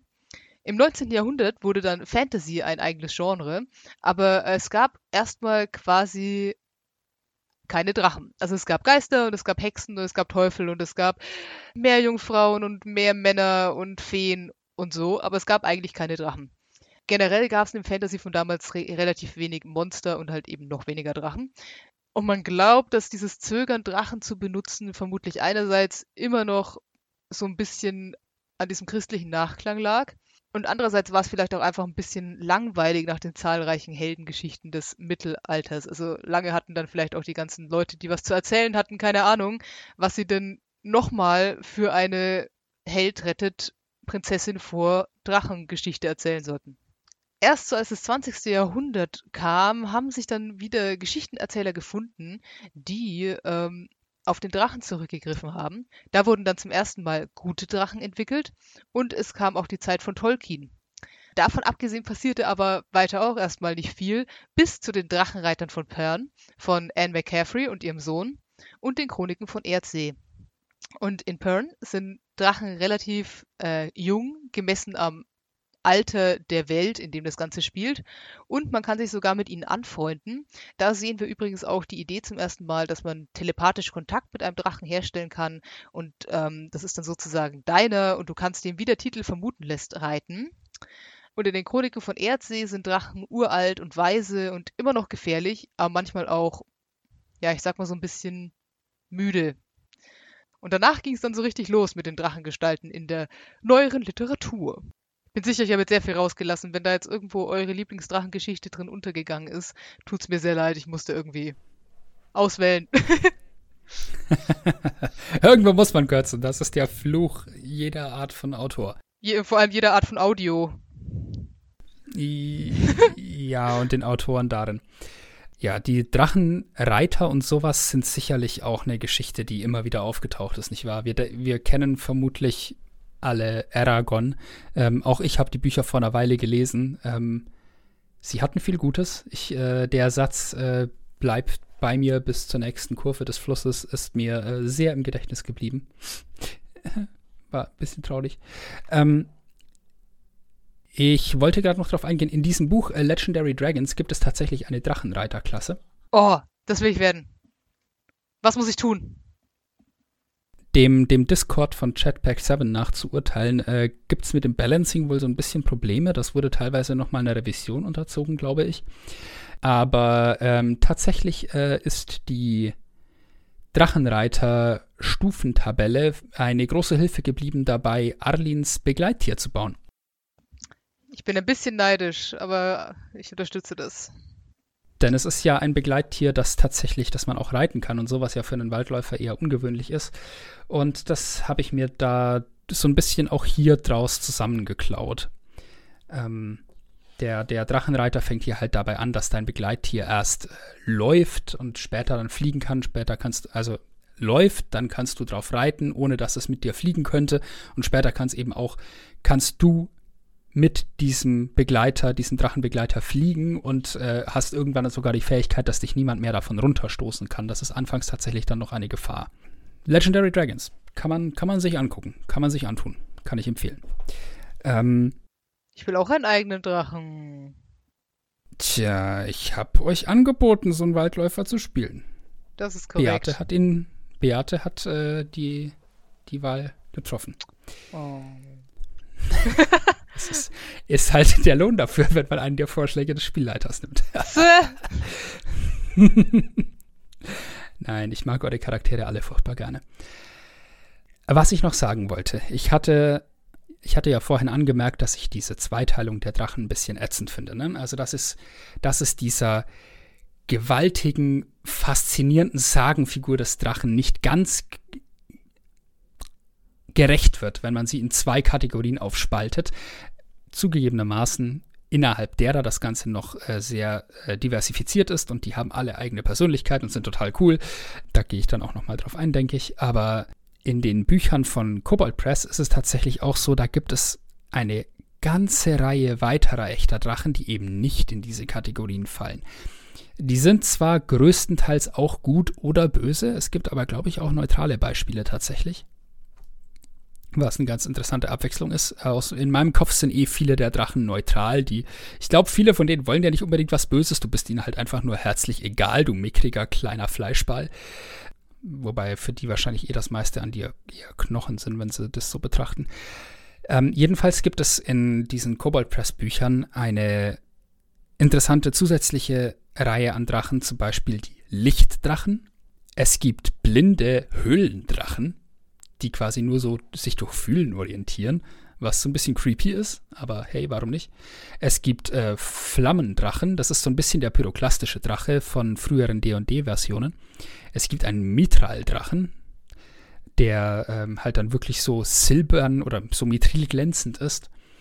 Es gibt einen Wasserdrachen, der dann tatsächlich aussieht wie eine wie ein Zwischending aus Fisch und Seeschlange, wo wir dann wieder wären bei dem, was du erwähnt hattest von Drache als entweder eine große Schlange oder ein Fisch oder beides. Äh, das ist tatsächlich genau die Vermischung dieser beiden. Dann gibt es bei Cobalt Press außerdem noch einen Winddrachen und ganz interessant als Konzept den Void Dragon, den Drachen der Leere. Das ist so ein bisschen dieses so Cosmic Horror und Drache, wenn du zusammenpackst, dann kommt das bei raus. Das ist bei ähm, bei Cobalt Press so ein bisschen so ein Ding, diese Void und diese Leere des Kosmos, wo das Grauen herkommt, das hat da so einen festen Platz und da gibt es halt auch die Void Dragons. Und die sind dann so ein bisschen creepy und die ältesten von denen haben irgendwie statt einen Schwanz mehrere Tentakeln und so, also so sieht es zumindest aus. Ähm, die sind dann so fast außerirdisch. Ich, ich möchte einen Hexenmeister spielen, der einen Void Dragon als Paktherrn hat mit dem Malus, dass er in allen Leuten ein creepy Feeling auslöst, gegen das er nichts machen kann. Du kannst Leute nicht charmen, du kannst ihnen höchstens Angst machen. Sogar wenn sie dich mögen, finden sie dich irgendwie immer noch gruselig. Yep. Alles, was halbwegs gut ist, macht einen Bogen um dich. Ja, komm, das, das mache ich. Wenn mein Gnom stirbt, kriege ich sowas. Nein, nicht in der Welt, das macht keinen Sinn. Kriege ich in irgendeiner anderen Welt sowas? Du weißt nicht, was da draußen alles ist in meiner Welt. Ähm, ja, wir, wir haben schon da dann nochmal. Okay. Ja, warte mal, was bei dem noch bei rumkommt. Oh Gott. Möchtest du mit einer anderen Legende oder etwas anderem aus der Sagenwelt weitermachen, bevor ich weiter in die Drachenlore in Game reingehe? Sehr gerne. Ich warte nämlich immer noch auf den, ähm, auf die Romantik. so wenig Romantik. Auf die Romantik? Folge. Drachenromantik. Soll ich, soll ich denn mit der Drachenromantik anfangen? Ja, kannst du mir auch gerne noch so vorher erzählen. Dann springe ich mal ein bisschen durch die äh, Drachenarten hier drin. Denn tatsächlich ist so die, also rechtschaffene Drachen haben halt häufig langfristige Beziehungen, chaotische nicht so. Und auch die Art, wie sie umeinander werben, die Drachen, ist sehr unterschiedlich. Also wir haben einerseits der eine Faktor ist die Rechtschaffenheit der Drachen. Rechtschaffene Drachen tendieren dazu, eher aufwendige Bindungsrituale zu haben, bevor sie Nachkommen miteinander bekommen, während chaotische das eher so, ne, chaotisch handhaben. Ähm, auch wenn es da auch dazwischen ähm, Einzelfälle gibt, wo sich das halt dazwischen bewegt, wirklich. Aber zum Beispiel goldene Drachen sind ja so das sind die, die am ältesten werden, die am weisesten sind und die meistens tatsächlich als nicht in ihrer echten Gestalt auftreten, sondern die fast immer verwandelt sind in eine andere Kreatur.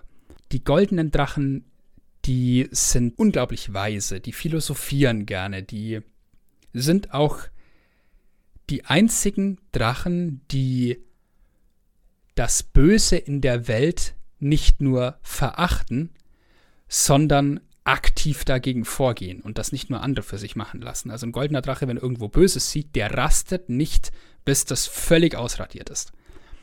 Ähm, also er ist fast eigentlich göttlich, so ein goldener Drache in seiner, oder fast celestisch so ein bisschen, in seiner völligen Rechtschaffenheit und Güte. Und ähm, dazu passt halt auch, dass auch die ähm, Partnerwahl bei so goldenen Drachen ein langsamer Prozess ist. Also die müssen da, da ist halt wichtig, dass man mit dem Gegenüber geistig harmoniert, dass man da gute Gespräche miteinander führt, dass man einander ja geistig so ein bisschen Bälle zuspielen kann und ähm, an der Weisheit des anderen auch wächst. Das ist bei denen ein Kriterium. Während das bei äh, den sehr tierischen weißen Drachen dann halt eher nicht so ist. Was aber bei vielen Drachen dazwischen tatsächlich erwähnt wird, ist, dass Geschenke gemacht werden dem Partner gegenüber. Ähm, viel, viel dabei ist Nahrung, also dass einfach große Beutetiere dem äh, anderen gebracht werden. Es wird übrigens auch schon damals im Draconomicon sehr ausdrücklich erwähnt, dass nicht immer die Männchen die Werbung um das Weibchen machen, sondern dass das auch sehr häufig umgekehrt funktioniert. Und werben tun auch häufig Drachen, wenn sie einen Partner oder eine Partnerin begehren, der oder die älter und mächtiger ist. Was natürlich den Drachen auch weiterbringt, so ein bisschen. Also da ist auch so eine Komponente dabei. Ähm, und wenn du natürlich einen Drachen, der äh, in der Hackordnung deutlich über dir steht, für dich begeistern willst, dann solltest du erstmal einen großen Hort vorweisen können. Und dann solltest du natürlich andererseits dem Drachen auch Geschenke machen, die den so ein bisschen, ja, vielleicht nicht gleich beeindrucken, aber ihm doch sagen, dass du kein Niemand bist. Ich will Drachen spielen. Es muss, es muss passieren jetzt. ja, Drachen sind ziemlich wundervoll. Ich gib's du. Das ist aber alles in allem ein bisschen weniger blutrünstig, als ich erwartet hatte. Ich meine, es waren auch die guten Drachen, aber. Ja, das, das, das stimmt tatsächlich eingeschränkt. Ähm, was ich jetzt noch unerwähnt gelassen habe, das ist, dass es Kämpfe um Partnerinnen und Partner gibt. Das ist nicht ungewöhnlich. Ähm, es wird unter dem Punkt äh, die Drachengesellschaft im Draconomicon erwähnt, dass Drachen eigentlich nie miteinander kämpfen, um Gebiete auszuhandeln. Es gibt nicht so viele Drachen, die Welt ist groß. Ein Drache fliegt im Zweifelsfall einfach anderswo hin. Denn warum um etwas kämpfen, das man anderswo genauso kriegt? Man bringt sich ja nur unnötig in Gefahr. Man lebt lange, man will noch was davon haben.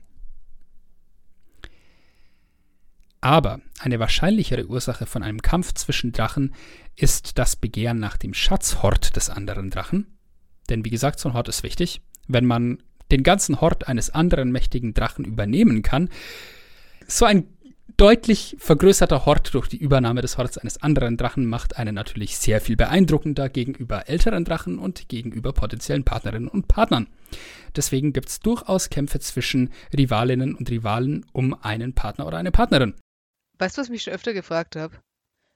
Weil eigentlich ist die Geschichte, also die klassische Geschichte ist ja, es gibt irgendwo viel Gold und dann zieht ein Drache ein und legt sich da drauf.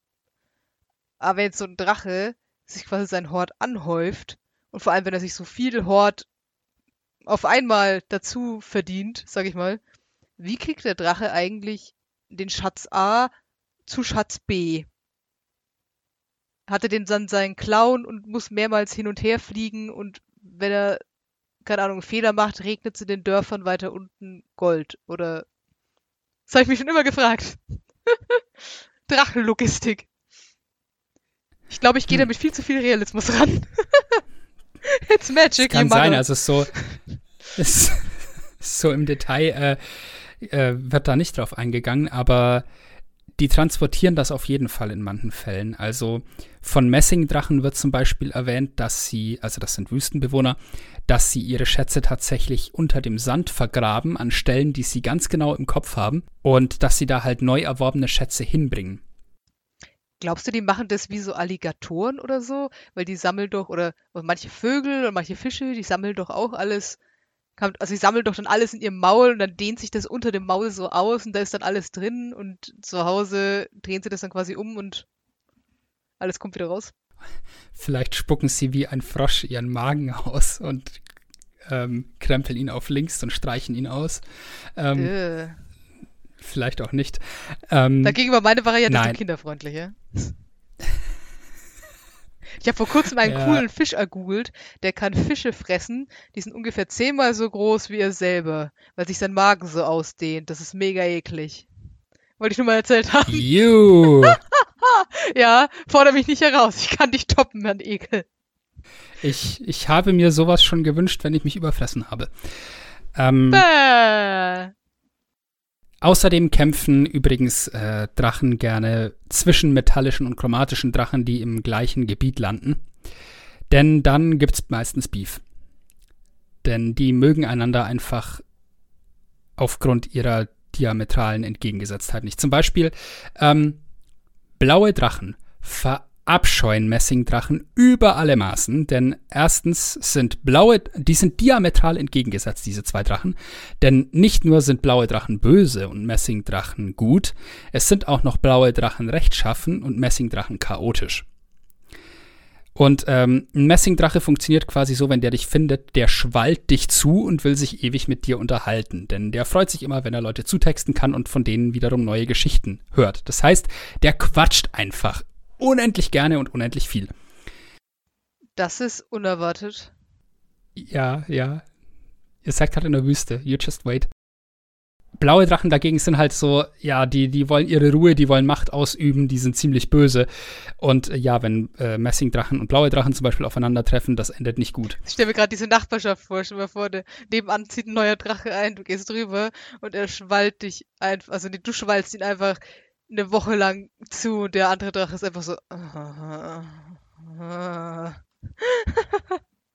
Sehr schön ist übrigens auch die Eigenschaft von, lass, lass mich schauen, welcher Drache das war. War es der bronzene oder der kupferne? Genau, der kupferne Drache, der ist quasi noch schlimmer, denn das sind diese Scherzbolde. Das heißt, die verarschen alles und jeden, den sie finden können und sind halt unglaublich schlau dabei. Das heißt, die erzählen dir sonst was für Stories, wenn du irgendwas von ihnen willst, einfach weil es sie amüsiert. Das heißt, die sind zwar chaotisch gut, laut Buch, aber die sind eigentlich aus dem, in meinem Buch sind die so ein bisschen neutral, weil die wollen halt vor allem sehr viel Schabernack und Chaos und dann sind sie glücklich. Aber was hier halt auch drin steht, ist, die wohnen halt gerne in Hochlanden und Bergen. Das ist relativ, ne, da, da ist viel dazwischen. Das heißt, die können mit sehr vielen anderen Drachen in Konflikt kommen. Die können in den Bergen mit roten Drachen in Konflikt kommen, sind aber schwächer als die. Da wird aber dann beschrieben, dass so ein Kupferdrache halt versuchen wird, dem roten Drachen möglichst penetrant auf die Eier zu gehen, ohne dabei draufzugehen. Das heißt, er wird dem halt ständig Streiche spielen und ihm ans Bein pissen, einfach weil er es toll findet und weil er rote Drachen nicht, nicht ausstehen kann. Und es wird halt auch erwähnt, wenn Kupferdrachen und Messingdrachen in, an den Rändern von Wüsten aufeinandertreffen, dann wird es halt auch sehr lustig, weil der eine halt unglaublich gerne labert, der andere unglaublich gern Leute übers Ohr haut und da, wenn die aufeinandertreffen, dann äh, entsteht da halt so eine ewige Unterhaltung, in deren Verlauf der Kupferdrache, der Messingdrachen aber halt eigentlich ständig an der Nase rumführt und meistens endet es damit, dass sie im Streit auseinandergehen, weil sich das dann so hochschaukelt. Das ist total das ich, abstrus. Ich find's großartig. Auch das sind Drachen. ähm, ja, also ich würde mal sagen, wir haben uns aus der klassischen Literatur sehr weit weiterentwickelt zu ewig diskutierenden Drachen. Wenn wir, wenn wir schon immer noch die Jungfrauen als Lieblingsnahrung der roten Drachen haben, haben wir wenigstens auch das bei den guten Drachen. Und jetzt habe ich mich zu einer Stelle geschwatzt, auf die ich ja quasi noch hinaus wollte. Drachen haben sehr unterschiedliche Persönlichkeiten. Wir hatten jetzt Golddrachen erwähnt als diese aktiven Kämpfer für das Gute, die nichts akzeptieren außer einen vollständigen Sieg über das Böse. Die sind so ein bisschen so der der der Conquest Paladin, ne? So äh, äh, es reicht mir nicht, das Böse zu besiegen, ich muss es ausradieren. Wenn noch einer der Bösen übrig lässt, ist mein Sieg nicht vollständig. Ein Kupferdrache ist also der Scherzbold, erzählt gerne Rätsel, erzählt gerne Witze, wahrscheinlich furchtbar schlechte. Bronzedrachen äh, Bronzedrachen finde ich auch interessant. Die leben in Küstengebieten und ähm, die, die sind auch, die sind auch rechtschaffen, gute Drachen. Und was die gerne machen, die verwandeln sich manchmal in hilflose Personen und schauen dann, ob Leute versuchen, sie auszunutzen. Und falls Leute das machen, gehen sie auf die los. Also die testen quasi Leute in ihrem Gebiet auf ihre Güte, indem sie sich halt als äh, ja, zum Beispiel in junge Frauen verwandeln, die irgendwie in einer hilflosen Situation sind und dann gehen sie halt auf Männer los, die glauben, sie könnten das ausnutzen. Oder sie verwandeln sich in alte Männer, die äh, verwirrt wirken und so. Und wenn jemand ihnen hilft, dann belohnen sie die halt vielleicht. Oder sie belohnen sie vielleicht nicht direkt, aber sie erinnern sich an sowas und sie werden es niemals vergessen. Und wer weiß, vielleicht ist dann ein Bronzedrache da, wenn du ihn brauchst. Bronzedrachen können sich übrigens unter Wasser fortbewegen, genauso wie sie sich in der Luft fortbewegen. Die fliegen quasi so durchs Wasser. Stell dir vor, du siehst das. Fände ich total cool. Ich finde es gerade ähm, irgendwie bedrohlicher, dass wir dann noch so eine böse Kampagne da draußen haben und dass ich jetzt Angst haben muss, dass jedes Mal, wenn ich einen NPC anfall, der sich gleich in einen Drachen verwandelt. Dafür bin ich noch nicht bereit. Willkommen in der Fantasy, I guess. Oh Gott. Was bei blauen Drachen übrigens ähm, auch eine schöne Eigenschaft ist, sie sind ausgesprochen eitel. Ähm, es gibt in der Lore von äh, den vergessenen Welten einen Geheimbund von unsterblichen Kreaturen. Da gibt es auch ein paar Dracoliches drin in diesem Geheimbund. Ähm, also so, so Drachenliches eben. Einer davon ist ein blauer Drache, der immer noch so durch Illusionen den Anschein aufrechterhält, als wäre er ein nicht verfallener, lebendiger Drache, weil er einfach so eitel ist und äh, es absolut niemanden sehen lassen kann, dass er eigentlich nur noch so eine wandelnde Leiche ist, weil halt ein Lich immer weiter verfällt. Das äh, finde ich auch einen sehr coolen, ne? Das ist so eine Schwäche, das ist so eine Eigenschaft, die Persönlichkeit gibt man wird einem Drachen, finde ich, nicht gerecht, wenn man ihm keine Persönlichkeit gibt. Ein Drache ist mehr als ein starkes, gutes Geschöpf oder ein starkes, böses Geschöpf. Ein Drache ist, ja, ist ein, erstens ist jeder Drache in seiner Form weise und wenn man einem mächtigeren, älteren Drachen begegnet, auch unglaublich wissend und erfahren und dir im Zweifelsfall meilenweit voraus als Spieler, außer du bist ein 700 Jahre alter Elf, aber das ist wieder eine andere Geschichte. Ersetzbar durch Zwerg, die werden auch nicht viel weniger alt. Echt? Ich dachte, Zwerge werden 350 oder so 500. Ja, keine Ahnung, sie werden auch ein paar hundert Jahre alt. Okay. ich mache daran keinen Unterschied mehr. Who cares? Als, als Weltenbauer hast du mit beiden Sachen das gleiche Problem. Äh, der Spieler kann im Zweifelsfall über Sachen, die vor Äonen waren, sagen, ach, das war mein Großvater, der hat mir davon erzählt. Und du stehst da und denkst dir, äh, darauf wollte ich eigentlich nicht hinaus, aber gut. Da sind wir jetzt. Ähm, anderes Problem, es geht um Drachen. Ja, ähm, Drachen sind, finde ich, dann interessant, wenn sie einerseits diese unglaublich mächtigen, unglaublich epischen Wesen sind, aber andererseits dann sehr menschliche Eigenschaften haben, die ihnen Persönlichkeit geben. Weil sie eitel sind, weil sie geschwätzig sind, weil sie gerne Streiche spielen, solche Sachen. So, ich glaube, das ist ein hervorragender Punkt, mich wieder einzuklinken, weil wir hatten irgendwie ganz am Anfang dieses Thema, warum spielt man eigentlich keine Drachen? Und dann meinten wir ja, vielleicht kann man sich mit denen nicht so gut identifizieren. Und ich glaube ja, das hast du jetzt schon ziemlich gut ausgeräumt, damit dass die jetzt alle eine Persönlichkeit haben und teilweise nicht böse sind, sondern einfach nur so ein bisschen komisch. genau, aber ich habe da auch noch was zu. Und zwar, ich mache jetzt noch hier so den Punkt, dann habe ich genannt Drachen durch die Kulturen, weil da bin ich auch auf was gestoßen, was ich ziemlich spannend finde. So, also, Drachen gibt es, das wissen wir inzwischen, in fast allen Kulturen. Wo sie nicht aus sich selbst heraus entstanden sind, ist der Mythos halt in den Jahrtausenden hingewandert. Und Drachengeschichten und Drachengestalten, die ähneln einander, aber es gibt auch interessante Wendungen und Ausnahmen. Ich habe mir auf heute viele Drachen angeschaut, zum Beispiel die chinesischen Drachen, wo sie unter anderem mit dem Kaiser verbunden sind. Da musste ich nur vorhin auch dran denken, als du meintest, vielleicht belohnt der Drache sie, wenn also dich, wenn du ihm hilfst. Da gab es zum Beispiel, also da gibt es zum Beispiel auch ganz viele Geschichten, wo zum Beispiel es Ärzte gibt oder so, die dann den Drachen verletzt finden und ihm helfen und dann fliegt der Drache mit ihnen in den Himmel davon oder so. Also auf eine positive Weise, nicht, nicht entführermäßig. Also chinesische Drachen. Oder es gibt zum Beispiel auch die Druk. Ich hoffe, ich spreche das richtig aus. Das sind die Donnerdrachen in der Mythologie von Tibet und Bhutan. Und ein Druk ist übrigens auch auf der Flagge von Bhutan. Und die Monarchen von Bhutan sind bis heute Druk Gyalpo, also Donnerdrachenkönige. Fett. Ich möchte ein Abenteuer mit Drachenkönigin sehen. Hell yeah. Im indischen und im südostasiatischen Raum gibt es die Nagas. Das sind Schlangenwesen oder Schlangengottheiten, die in ihrer weiblichen Form übrigens Nagini heißen. Hallo Voldemort. Und diese Schlangenwesen haben übrigens auch Könige, genannt Nagaraya. Hallo Vampire the Masquerade. Und ganz bekannt ist natürlich auch so diese ganze altägyptische Mythologie mit zum Beispiel äh, Apep bzw. Apophis. Das ist so eine Schlange, die Finsternis und Chaos repräsentiert und jede Nacht den Sonnengott auf seinem Weg durch die Unterwelt angreift. Sehr viele coole Geschichten und Ideen waren da dabei, quer über den Globus. Aber um hier noch gezielt einen Blick in den nicht deutschsprachigen Raum zu werfen, habe ich mich für die slawischen und osteuropäischen Drachen entschieden.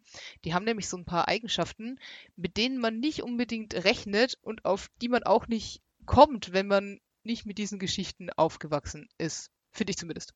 Und zwar haben wir in der osteuropäischen und russischen Folklore öfter so die Vermischung von Drachen und Menschen.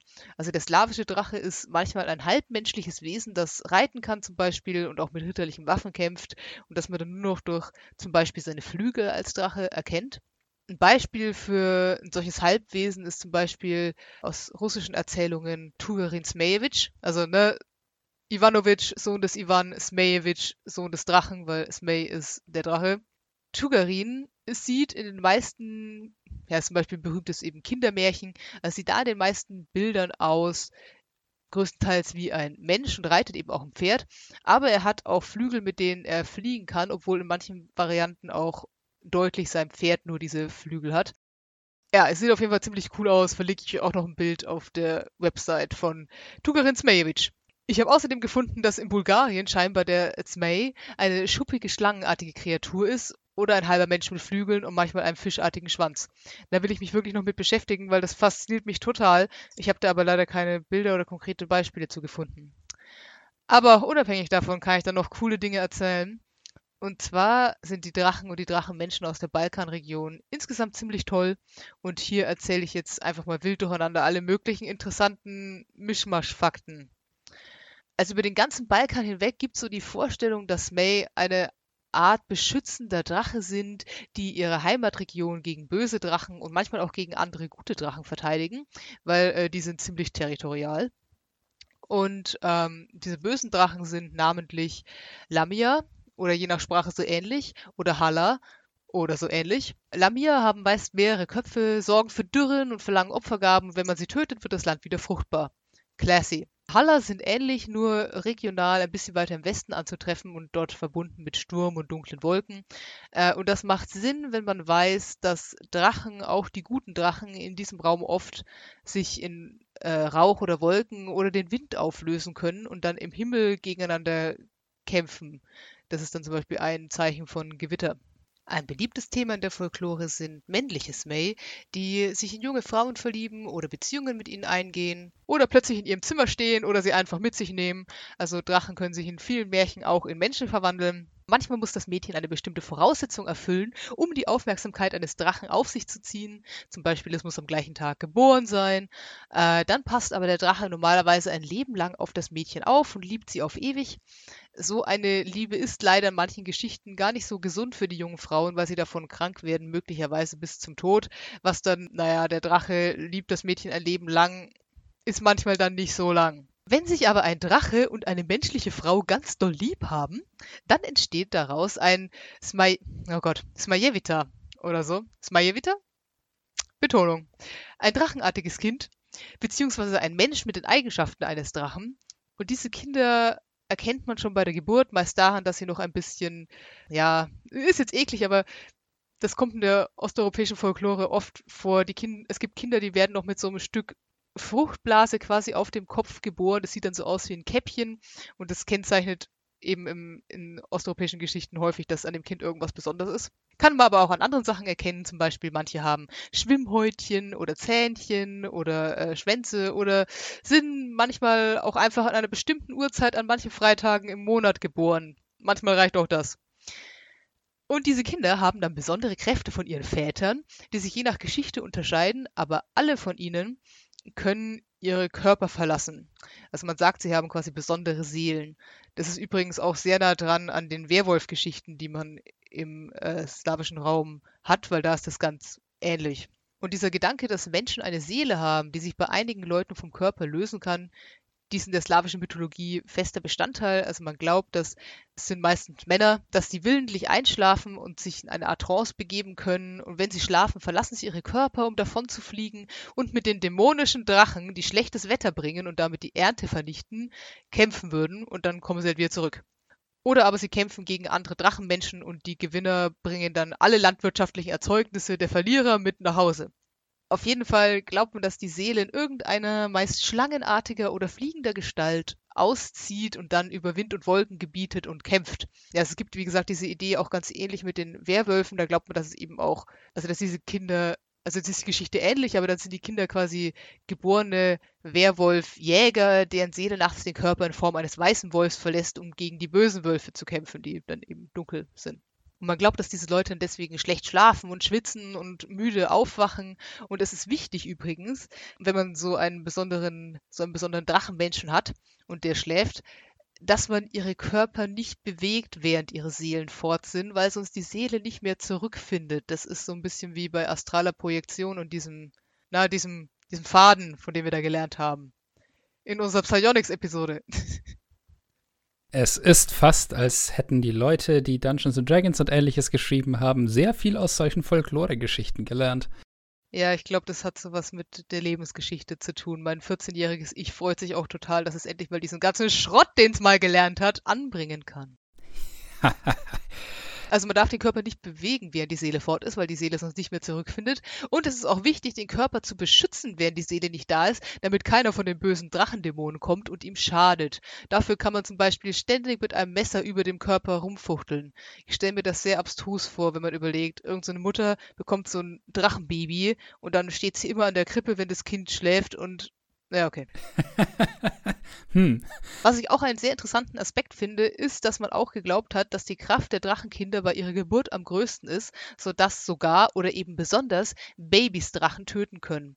Das ist ein geiler Charakterhintergrund, würde ich mal sagen. Es hat so ein bisschen diesen Harry Potter-Effekt, dass dir Leute immer, also dass du quasi dein berühmtestes deine berühmteste Tat vollbracht hast, als du ein Jahr alt warst und den Rest deines Lebens kommen Leute zu dir und sagen, ey, du bist doch der, der, der damals und du bist inzwischen 30 und kannst fast nichts mehr und bist so, äh, ja, weiß ich nicht mehr, keine Ahnung. Ziemlich witzig. Irgendwie frustrierend. Und wenn man übrigens unbedingt so ein Drachenmensch sein will, es aber leider nicht über die Vorfahren geschafft hat, muss man nicht verzagen, weil man kann auch einen Deal mit dem Teufel eingehen. Wobei diese Variante viel neuer ist als die anderen, weswegen ich schätze, dass da schon eine starke christliche Vorstellung drin war, von wegen, was? Ein Drache, das muss böse sein. Genau, würde ich trotzdem in meiner Kampagne zulassen, weil der Typ, der einen Deal mit einem Dämonenprinzen geschlossen hat und jetzt versucht, mit Hilfe seiner neuen Drachenkräfte die Welt und seinen Arsch zu retten, ist ziemlich Gold. So, jetzt darfst du. du hast jetzt einerseits äh, mehrere Wesen erwähnt, die sich tatsächlich auch im D&D Monster Manual und ähnlichen Büchern finden. Da gibt es die Lamia tatsächlich, wenn auch äh, etwas umgestaltet, also in den offiziellen D&D-Büchern ist das ein Wesen, das halb Löwe, halb Mensch zu sein scheint. Und das sind so Monstrositäten, aber eigentlich so fast Dämonen. Es sind Dienerinnen von Grazzt, einem dämonischen Fürsten. Ähm, Im äh, den Kobold Press Büchern gibt es tatsächlich eine Abwandlung der Lamia, wo sie mit Schlangenschwanz dargestellt wird, also fast mehr vom Körperbau her in so eine Yuan-Ti-Richtung geht. Das ist dann, glaube ich, eher das, was äh, du da tatsächlich aufgeführt hattest. Auch Nagas gibt es im Monster Manual in verschiedenen Varianten, gute wie auch böse. Manche davon haben die unangenehme Eigenschaft, dass sie einfach wiedergeboren werden, wenn man sie umbringt. Das heißt, die wirst du nicht los. Viel Spaß. Ew. Du willst sowas wahrscheinlich nicht als Feind haben, denn wenn sie dich umbringen, kommst du wahrscheinlich nicht zurück. Andererseits zu diesem Thema der Drachenkinder. Wir erinnern uns ja sicherlich äh, beide noch mit Freuden an unsere Folge zu Romantik und Familie und alles, was dazugehört, die wir gemacht haben. Und da haben wir uns ja so ein paar Bücher vorgenommen, die wir selber nicht, die du, glaube ich, ernster nehmen konntest als ich in denen es auch darum ging, zum Beispiel, äh, welche Völker in D&D können mit welchen anderen oder welche Spezies können mit welchen anderen Spezies überhaupt Kinder kriegen. Was ich damals ganz interessant fand in dieser Tabelle, bei Drachen war alles angekreuzt. Drachen sind extrem fruchtbar. Die können mit fast allem Nachkommen kriegen. Und in der ähm, im Draconomicon wird das auch ausgeführt. Es gibt einerseits Halbdrachen, die gibt es im Monster Manual, glaube ich sogar. Das sind wirklich, die schauen ein bisschen aus wie Drachengeborene mit noch ein bisschen mehr Drache drin, könnte man sagen. Aber wie funktioniert es dann? Legt dann, wenn die Frau jetzt ein Warmblüter ist, äh, also ein, wie sagt man? Kein Warmblüter, ein Säugetier.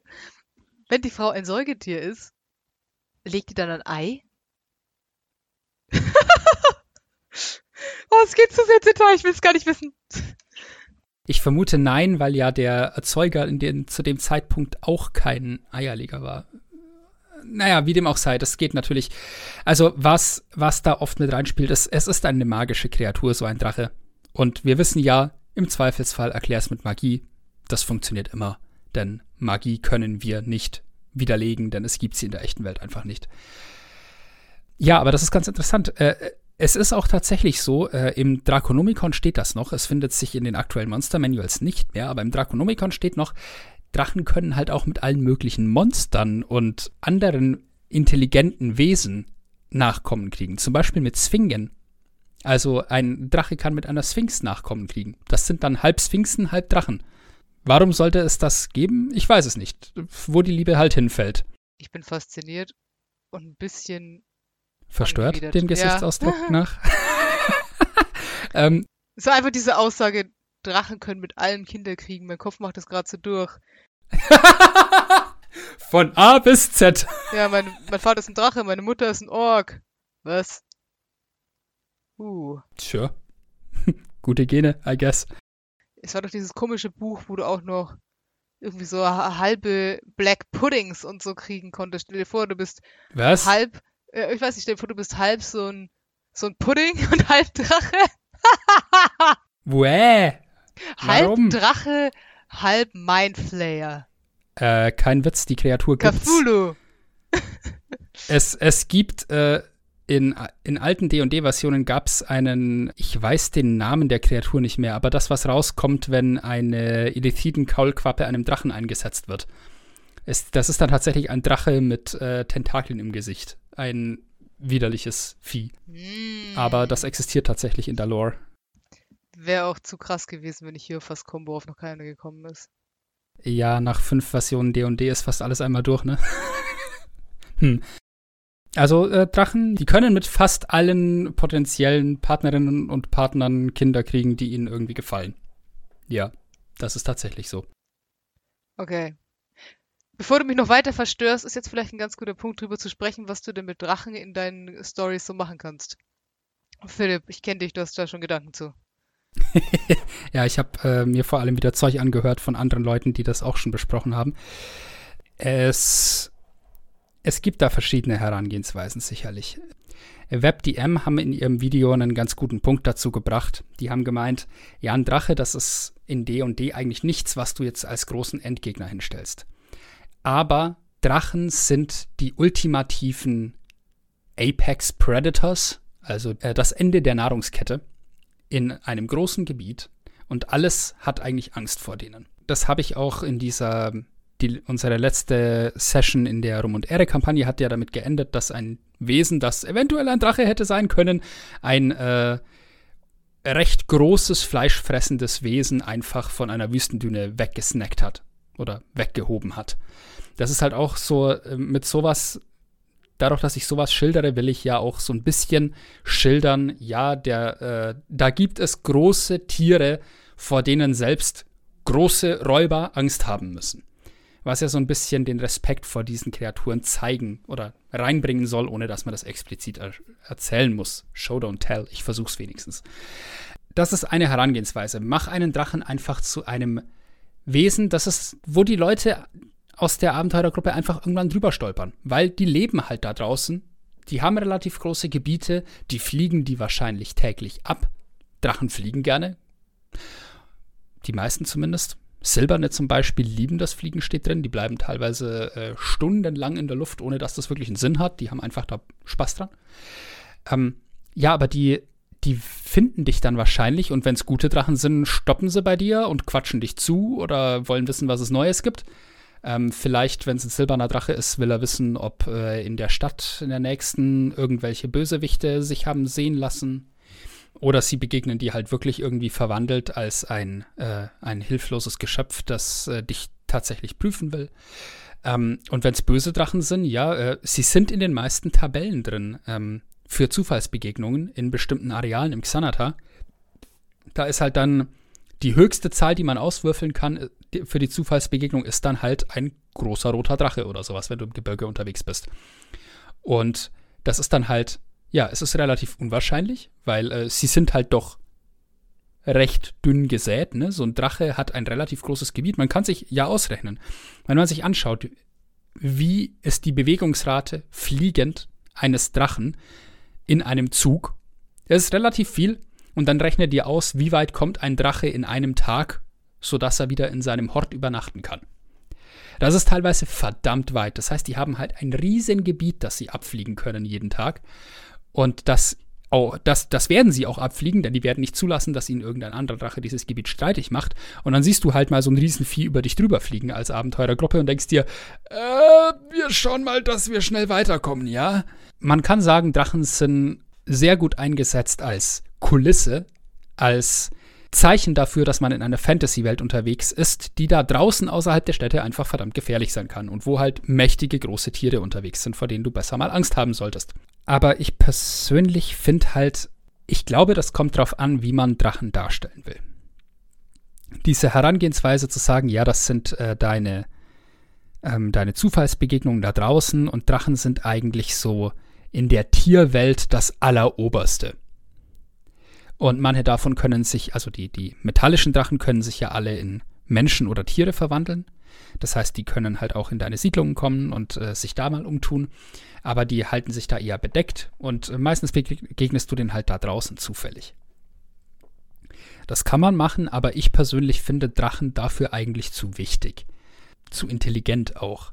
Also äh, in der WebDM-Folge wurden auch solche Aspekte erwähnt, muss ich fairerweise sagen, aber ich fände es halt toll, wenn man wirklich sagt, äh, ja, ähm, es gibt da draußen in der Wüste Städte, Siedlungen, deren Anführer ist ein blauer Drache.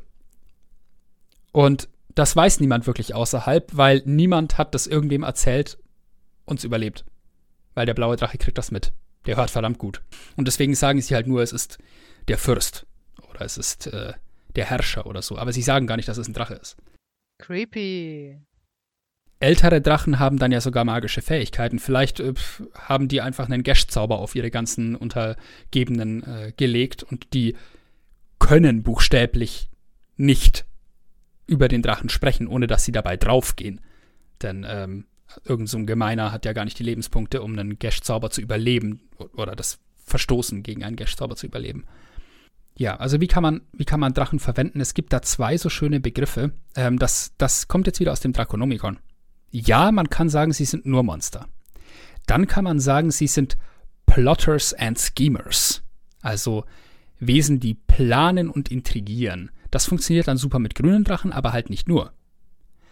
Das heißt, die können auch irgendwo im Hintergrund sitzen und andere Leute nach vorne schicken, die für sie die Drecksarbeit machen und dadurch sehr viel Einfluss ausüben.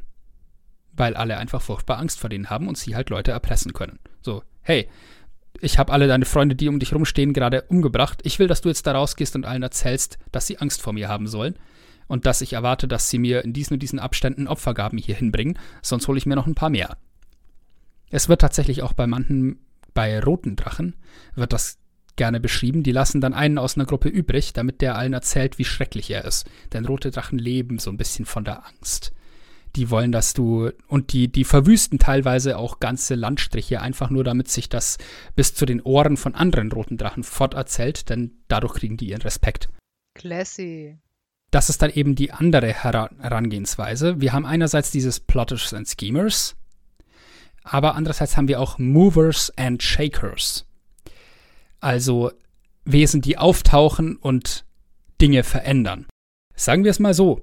Stell dir vor, du hast irgendwie in der Kampagne was aufgebaut und äh, eigentlich gefällt dir das nicht mehr, was du da hast. Ja, alles, was du brauchst, ist ein größerer roter Drache.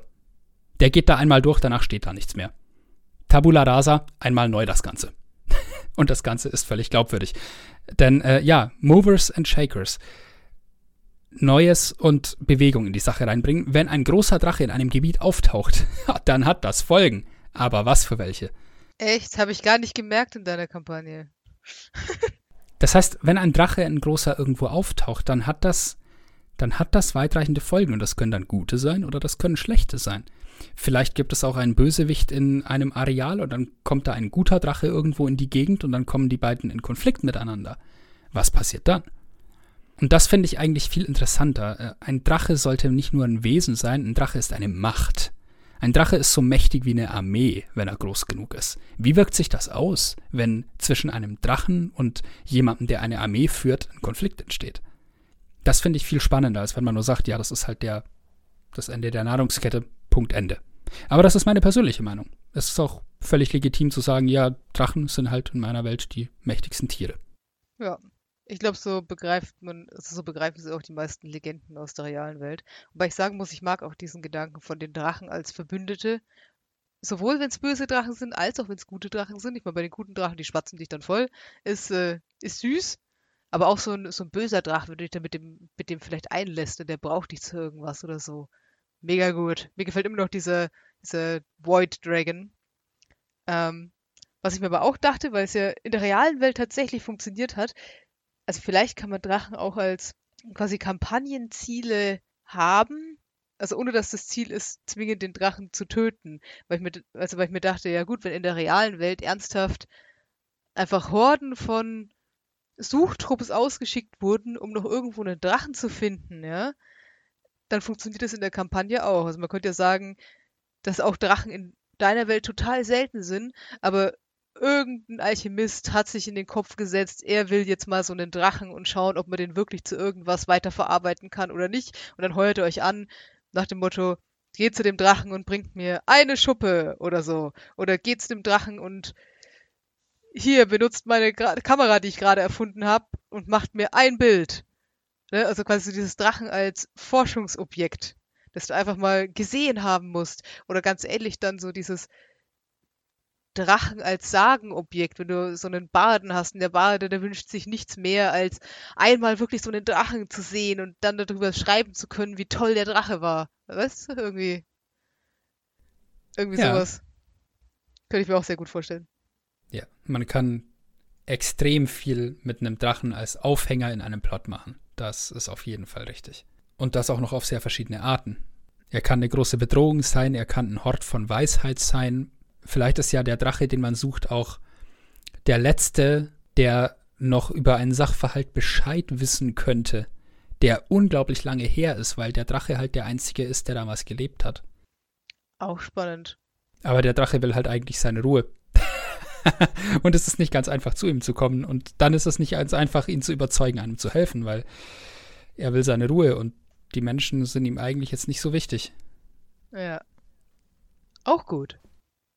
Eine andere Sache, die ich auch noch sehr interessant finde, sind Drachen als Partnerinnen und Partner von mächtigen Humanoiden, sag ich jetzt mal. Oder vielleicht auch als Abgesandte von Göttern sogar. Bei goldenen Drachen oder silbernen oder halt auch, wenn man Tiamat und Konsorten oh. anschaut, dann die chromatischen bösen Drachen muss gerade sagen, als du den Satz angefangen hast, dachte ich, da kommt jetzt nur, was ich sehr spannend finde, sind Drachen als Partnerinnen und Partner. Und an dem Moment dachte ich schon, ja, das finde ich übrigens auch gut. ich meine, ja, sehe ich genauso. Warum nicht? Wow, wow. Ich würde es als Charakter-Hintergrund zulassen, dass deine Mutter dir immer erzählt hat, Papa war ein Drache. Und du denkst dir, was? ja, äh, das wäre der perfekte Background, wenn du so einen, ähm, wie heißen die? Die Drachenzauberer? Ähm, Oh diese. Sorcerer-Subklasse. Dragonblood? Naja, ähm, ihr wisst vermutlich, was ich meine. Der genaue ähm, Begriff entfällt mir gerade. Da ist das aber wirklich schon lange her. Tendenziell ist es bei denen ein bisschen länger her, ja, dass die, die hatten da halt irgendwann mal so einen Drachen in der entfernteren Verwandtschaft, ja. Und bei ihnen ist halt dann irgendein Gen wieder durchgekommen. Nee, aber ähm, ich, ich fände es tatsächlich auch ziemlich großartig. Boah, stell dir vor, du spielst einen Charakter und ähm, dir ist, dir ist irgendein wunderschönes Mädchen oder ein wunderschöner Mann über den Weg gelaufen und äh, der war total toll und ihr habt eine super Zeit miteinander verbracht und dann war er plötzlich wieder weg und du suchst ihn wieder und findest dann irgendwann raus, dass es tatsächlich ein Drache war. Ein Verwandelter. Ja, oder, ja, sehr romantisch. Oder aber, stell dir mal vor, da gibt's quasi so einen Drachen, dem gefällt irgendeine Frau und dann passiert da was und der Drache denkt sich, oh, ich gehe nur mal kurz Zigaretten kaufen. Das sind aber für ihn dann so ungefähr 1000 Jahre und dann denkt er sich, Mist, da war doch was und kommt zurück und dann hat er da einfach seine Ur, Ur, Ur, Ur, Ur, Ur, Ur, Ur, Urenkelin. Die hat überhaupt keinen Plan und er ist so, oh verdammt, jetzt muss ich dir irgendwas beibringen. Komm mit. Und sie so, was? Und da verbringst du erstmal so Character Background. Hier war ich 20 Jahre im Gebirge bei meinem Ur-Ur-Ur-Ur-Ur-Ur-Opa. Und er hat mir dann Drachengeschichten erzählt. Oder stell dir vor, der kommt zurück zu irgendwie der, der Enkelin oder Urenkelin und äh, erkennt halt noch die Ähnlichkeit und meint, bist du die? Und die Antwort ist halt nur, nee. Aber selbst ich weiß noch, dass sie ziemlich sauer auf dich war. und sie ist seit 100 Jahren tot. Oh Gott, das ist abgedreht. I approve. Witziger ist es dann sowieso, wenn der Drache, also böse Drachen können sich nicht verwandeln, ne? Egal, es ist meine Welt.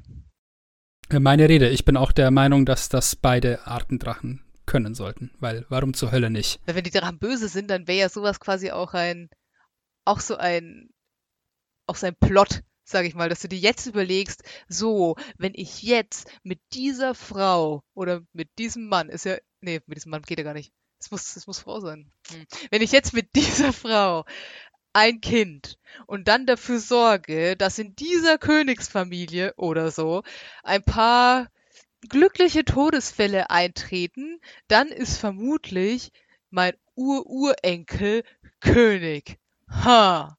Frag man sich, was das dann tut. Ha! Also ich meine, so als Drache kannst du dir Sachen abwarten. Dann nimmst du dir einfach so ein paar Jahrhunderte Zeit und dann kommst du zu dem einen Typen, der keinerlei Ahnung mehr hat und sagst, übrigens, du bist magisch und ich bin dein Opa. Und jetzt sage ich dir, was wir mit diesem Land machen. Hier hast du übrigens meine Reißzähne gesehen, die sind so groß wie du. Und jetzt reden wir. Ganz zivilisiert. oh, I approve. Aber das ist auch was Interessantes, was du da anbringst, dieses, diese Langzeitperspektive, dass ein Drache, auch ein böser Drache, sich aus einem Konflikt einfach wieder zurückziehen und abwarten kann, bis alle gestorben sind, die sich noch an ihn erinnert haben. Das ist so eine Taktik, die außer einem Drachen eigentlich nur Untote anwenden können, denn selbst Elfen werden lange nicht so alt.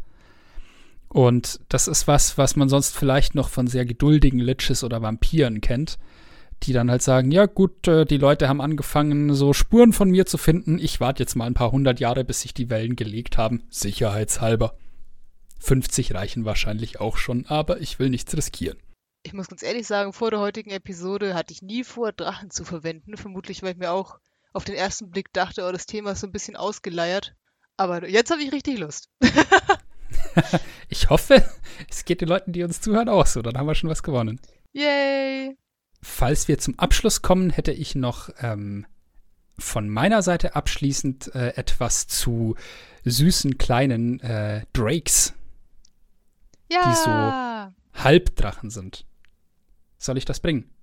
Das können wir machen. Aber ich wollte auch noch sagen, ich habe danach noch meine Top 5 der coolsten Drachen sagen. Das können wir gerne machen, nachdem wir uns schon verabschiedet haben. Und wer dann einfach noch ein bisschen mehr von meiner seidenweichen Stimme hören will, kann da ja noch dabei bleiben. Aber es äh, passiert nichts mehr, was man unbedingt wissen müsste. Es ist nur schön. Yay. Drakes. Das ist was, was man bei Cobalt Press ganz gut macht, finde ich. Es gibt auch in den offiziellen Monster Manual und Co-Büchern ein paar so Halbdrachen. Ne? Es gibt diese Pseudodrachen, es gibt Feendrachen, es gibt diese, diese Guard Drakes, also diese Wachdraken, die äh, so wie so Halbdrachenwachhunde quasi sind, ähm, aber halt nicht fliegen können. Aber dann gibt es in, in den Cobalt Press Büchern ein paar so richtig abgedrehte kleine Drakes, die ich erst so ein bisschen fast zu verrückt fand, aber je mehr ich drüber gelesen habe, desto charmanter fand ich die. Das, die sind super zur Auflockerung zwischendurch. Es gibt zum Beispiel eine Pact Drake. Das ist ein kleiner Drache, der von Vertragsschlüssen angezogen wird und die Einhaltung dieser Verträge dann überwacht. Also der spürt quasi, wenn irgendwo ein Vertrag geschlossen wird, fliegt dahin, guckt sich das an und äh, wenn irgendjemand bescheißen wollte, ist er da eigentlich total sauer, weil äh, diese, dieser Drache treffsicher Lügen erkennt und halt dann auch offenbart. Und teilweise hält man sich die dann halt auch, weil die ganz praktisch sind und hängt ihnen irgendwelche Banner um und so Zeug. Sehr schön auch ähm, ist die Bathhouse Drake, also die Badehaus. Drake. Drake. Ja. Es ist das Wort, leider. Die wohnt in einem Badehus, Badehaus, nicht in einer Badehose. Äh, sie kann. Uh. schon wieder sind wir bei Mulan, Entschuldigung. Stimmt. Die wohnt in einem Badehaus und dieses Badehaus ist so ein bisschen ihr Hort. Das finde ich ganz knuffig bei diesen Drakes. Die haben alle noch so ein bisschen dieses Hortverhalten, aber es sind halt nicht mehr Schätze, sondern es sind halt mehr so andere Sachen, die sie begehren. Also eine Bathhouse Drake, die baut sich halt so ein wunderschönes Badehaus oder zieht in einem ein, kann perfekte Bäder zubereiten, liebt es, ihre Gäste zu verwöhnen, liegt am liebsten selber in Wannen und Becken rum, hat meistens Kobolde, die irgendwie so als Helfer rumhüpfen, aber im Gegensatz zu einem Drachen schubst sie die Kobolde halt nicht rum, sondern ist meistens relativ nett zu denen. Und sie hat, wenn sie doch mal kämpfen muss, so Angriffe wie Dampfatem oder Wasserstrahl, was super atmosphärisch ist. Die ähm, in, in der in der Hauptkampagne, in der ersten von Celeste Konovic bei den Venture Maidens, sind die tatsächlich mal auf eine Bathhouse Drake getroffen und das war so eine tolle Figur. Die hatte dann Kobolde, die sie nach einigen der größten Magier der Forgotten Realms benannt hatte. Das heißt, wenn die da halt nach so einem Kobold gerufen hat, hat sie halt jedes Mal so einen dieser Riesennamen in den Raum rausgebrüllt, die man halt so aus der Lore kennt. So, Mordenkainen, bring das Wasser rüber. Also, ist klasse. Und was ich noch viel besser finde, ähm, ist die Alehouse Drake. Das ist die, quasi die Tavernendrake. Oh dear. Schaut euch das Artwork davon an. Es ist halt wirklich so eine pummelige kleine Drake, die eigentlich immer einen Bierkrug in der Hand hat und irgendwo auf dem Tresen herumliegt. Die trinkt auch wie ein Loch und was sie, was sie begehrt, ist einerseits der Lieblingsplatz in ihrer Taverne. Den will sie irgendwie ergattern und dann ist sie glücklich und dann hilft sie aber der Taverne auch die hat quasi auch wie so ein, verändert auch ihre Umgebung so ein bisschen, ne, und macht halt die Taverne irgendwie so ein bisschen angenehmer, wie auf so eine magische Art und Weise. Und deswegen äh, sind Wirte meistens, wenn sich so eine Tavernendrake einnistet, auch bestrebt, die da zu behalten. Also die wird dann so ein bisschen so das, äh, so halb Haustier, halb Freund. Und was eine, ähm, eine Tavernendrake sammelt, sind Gerüchte.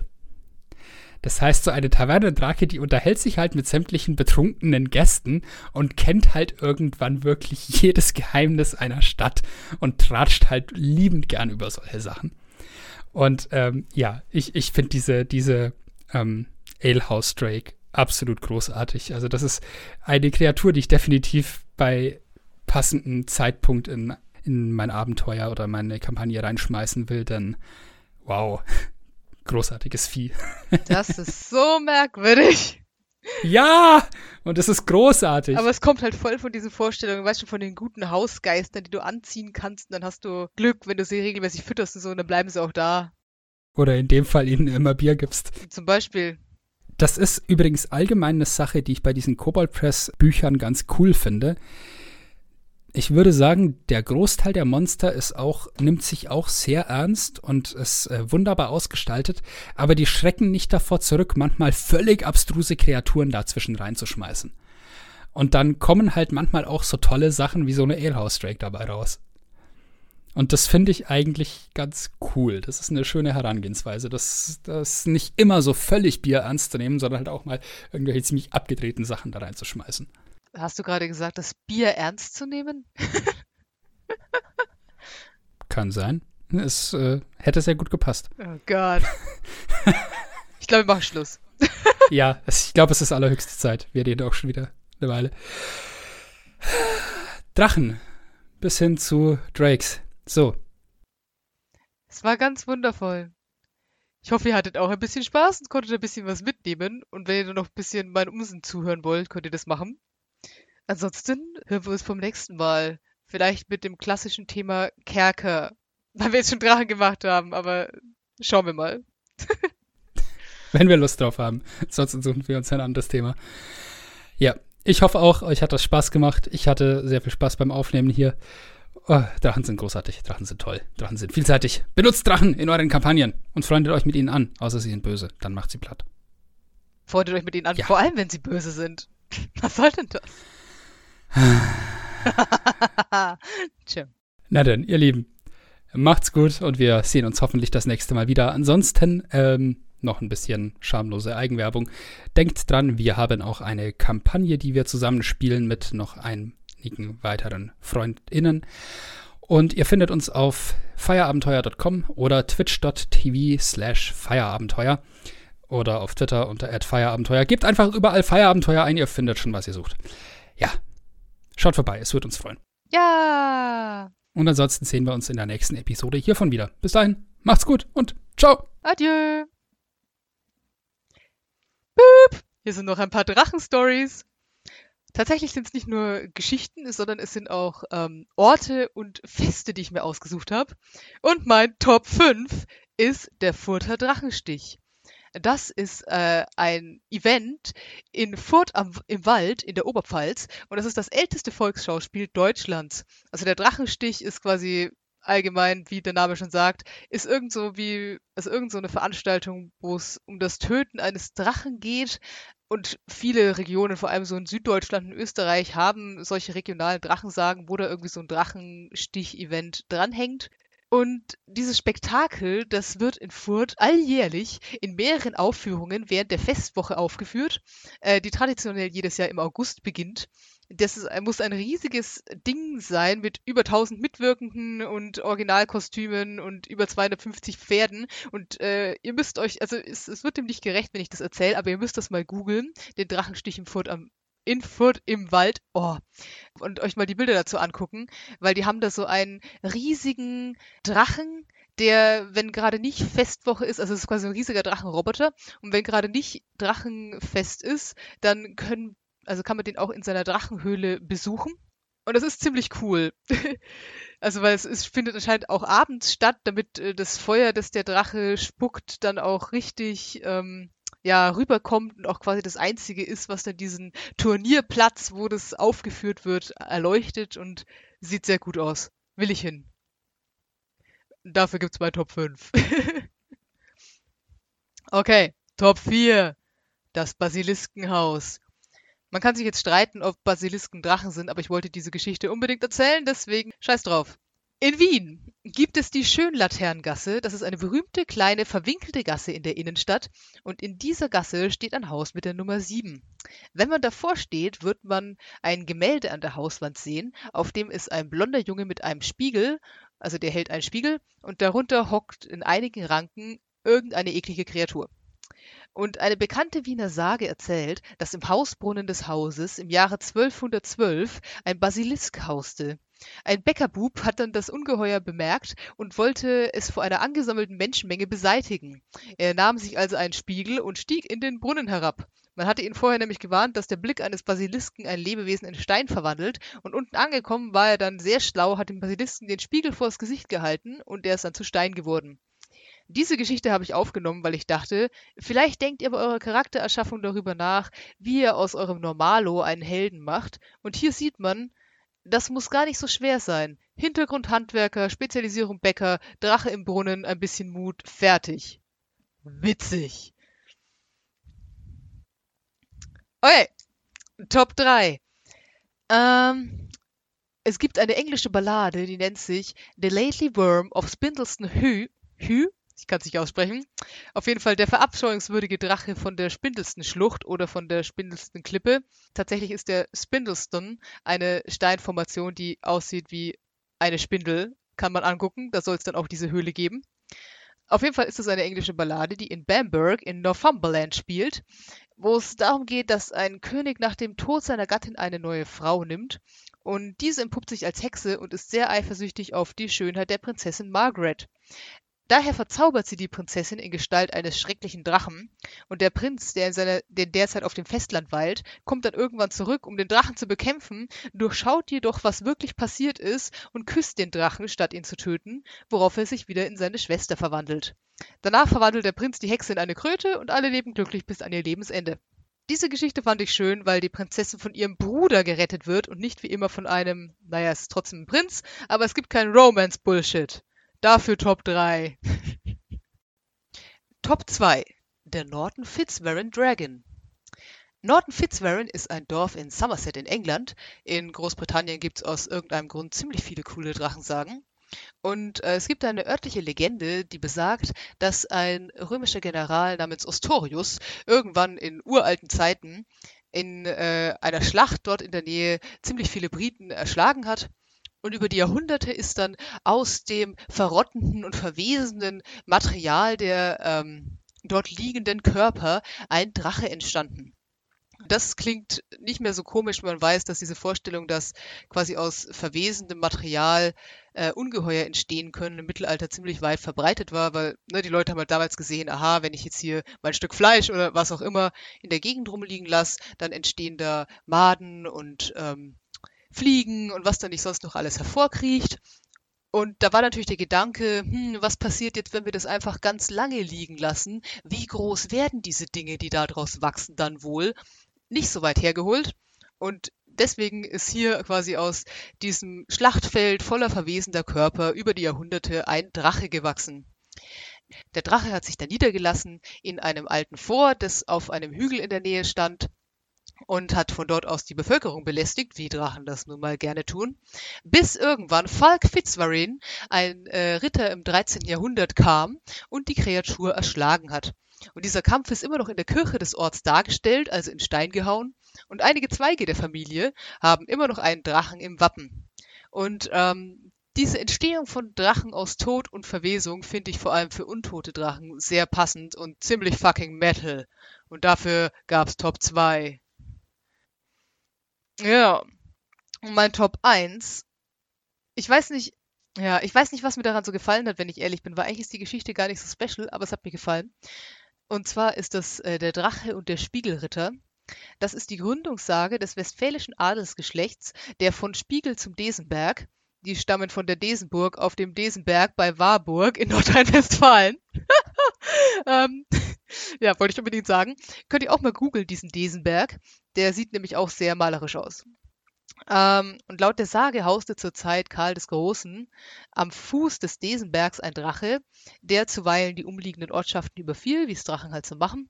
Und Karl der Große gab deshalb bekannt, dass derjenige, der den Drachen tötet, auf dem Desenberg eine Burg bauen dürfe. Ähm, nachdem dann mehrere junge Männer beim Versuch, den Drachen zu töten, ihr Leben verloren, ließ sich ein junger Ritter drei Spiegel in sein Schild schmieden, und als der Drache im Kampf auf den Mann zugerannt kam, hob dieser sein Schild, und der Drache sah sein Spiegelbild dreimal in dem Schild, äh, und das Zögern des Drachen, der sich plötzlich mit drei Drachen konfrontiert sah, nutzte der junge Mann aus, um ihn zu töten. Von da an nannte der Ritter sich von Spiegel, daher die Bezeichnung der Spiegelritter, und ähm, nahm die drei Spiegel in sein Wappen auf. Die von ihm erbaute Diesenburg war dann noch äh, viele Jahrhunderte der Stammsitz dieses Adelsgeschlechts. Und für diese coole Origin-Story und dieses Wappen und den hübschen Berg gab es aus irgendeinem Grund mein Top 1. Mich hat das begeistert, ich weiß nicht. und mit diesen letzten Drachengeschichten äh, verabschieden wir uns jetzt endgültig. Habt Spaß, bleibt gesund und wir hören uns in ein paar Wochen.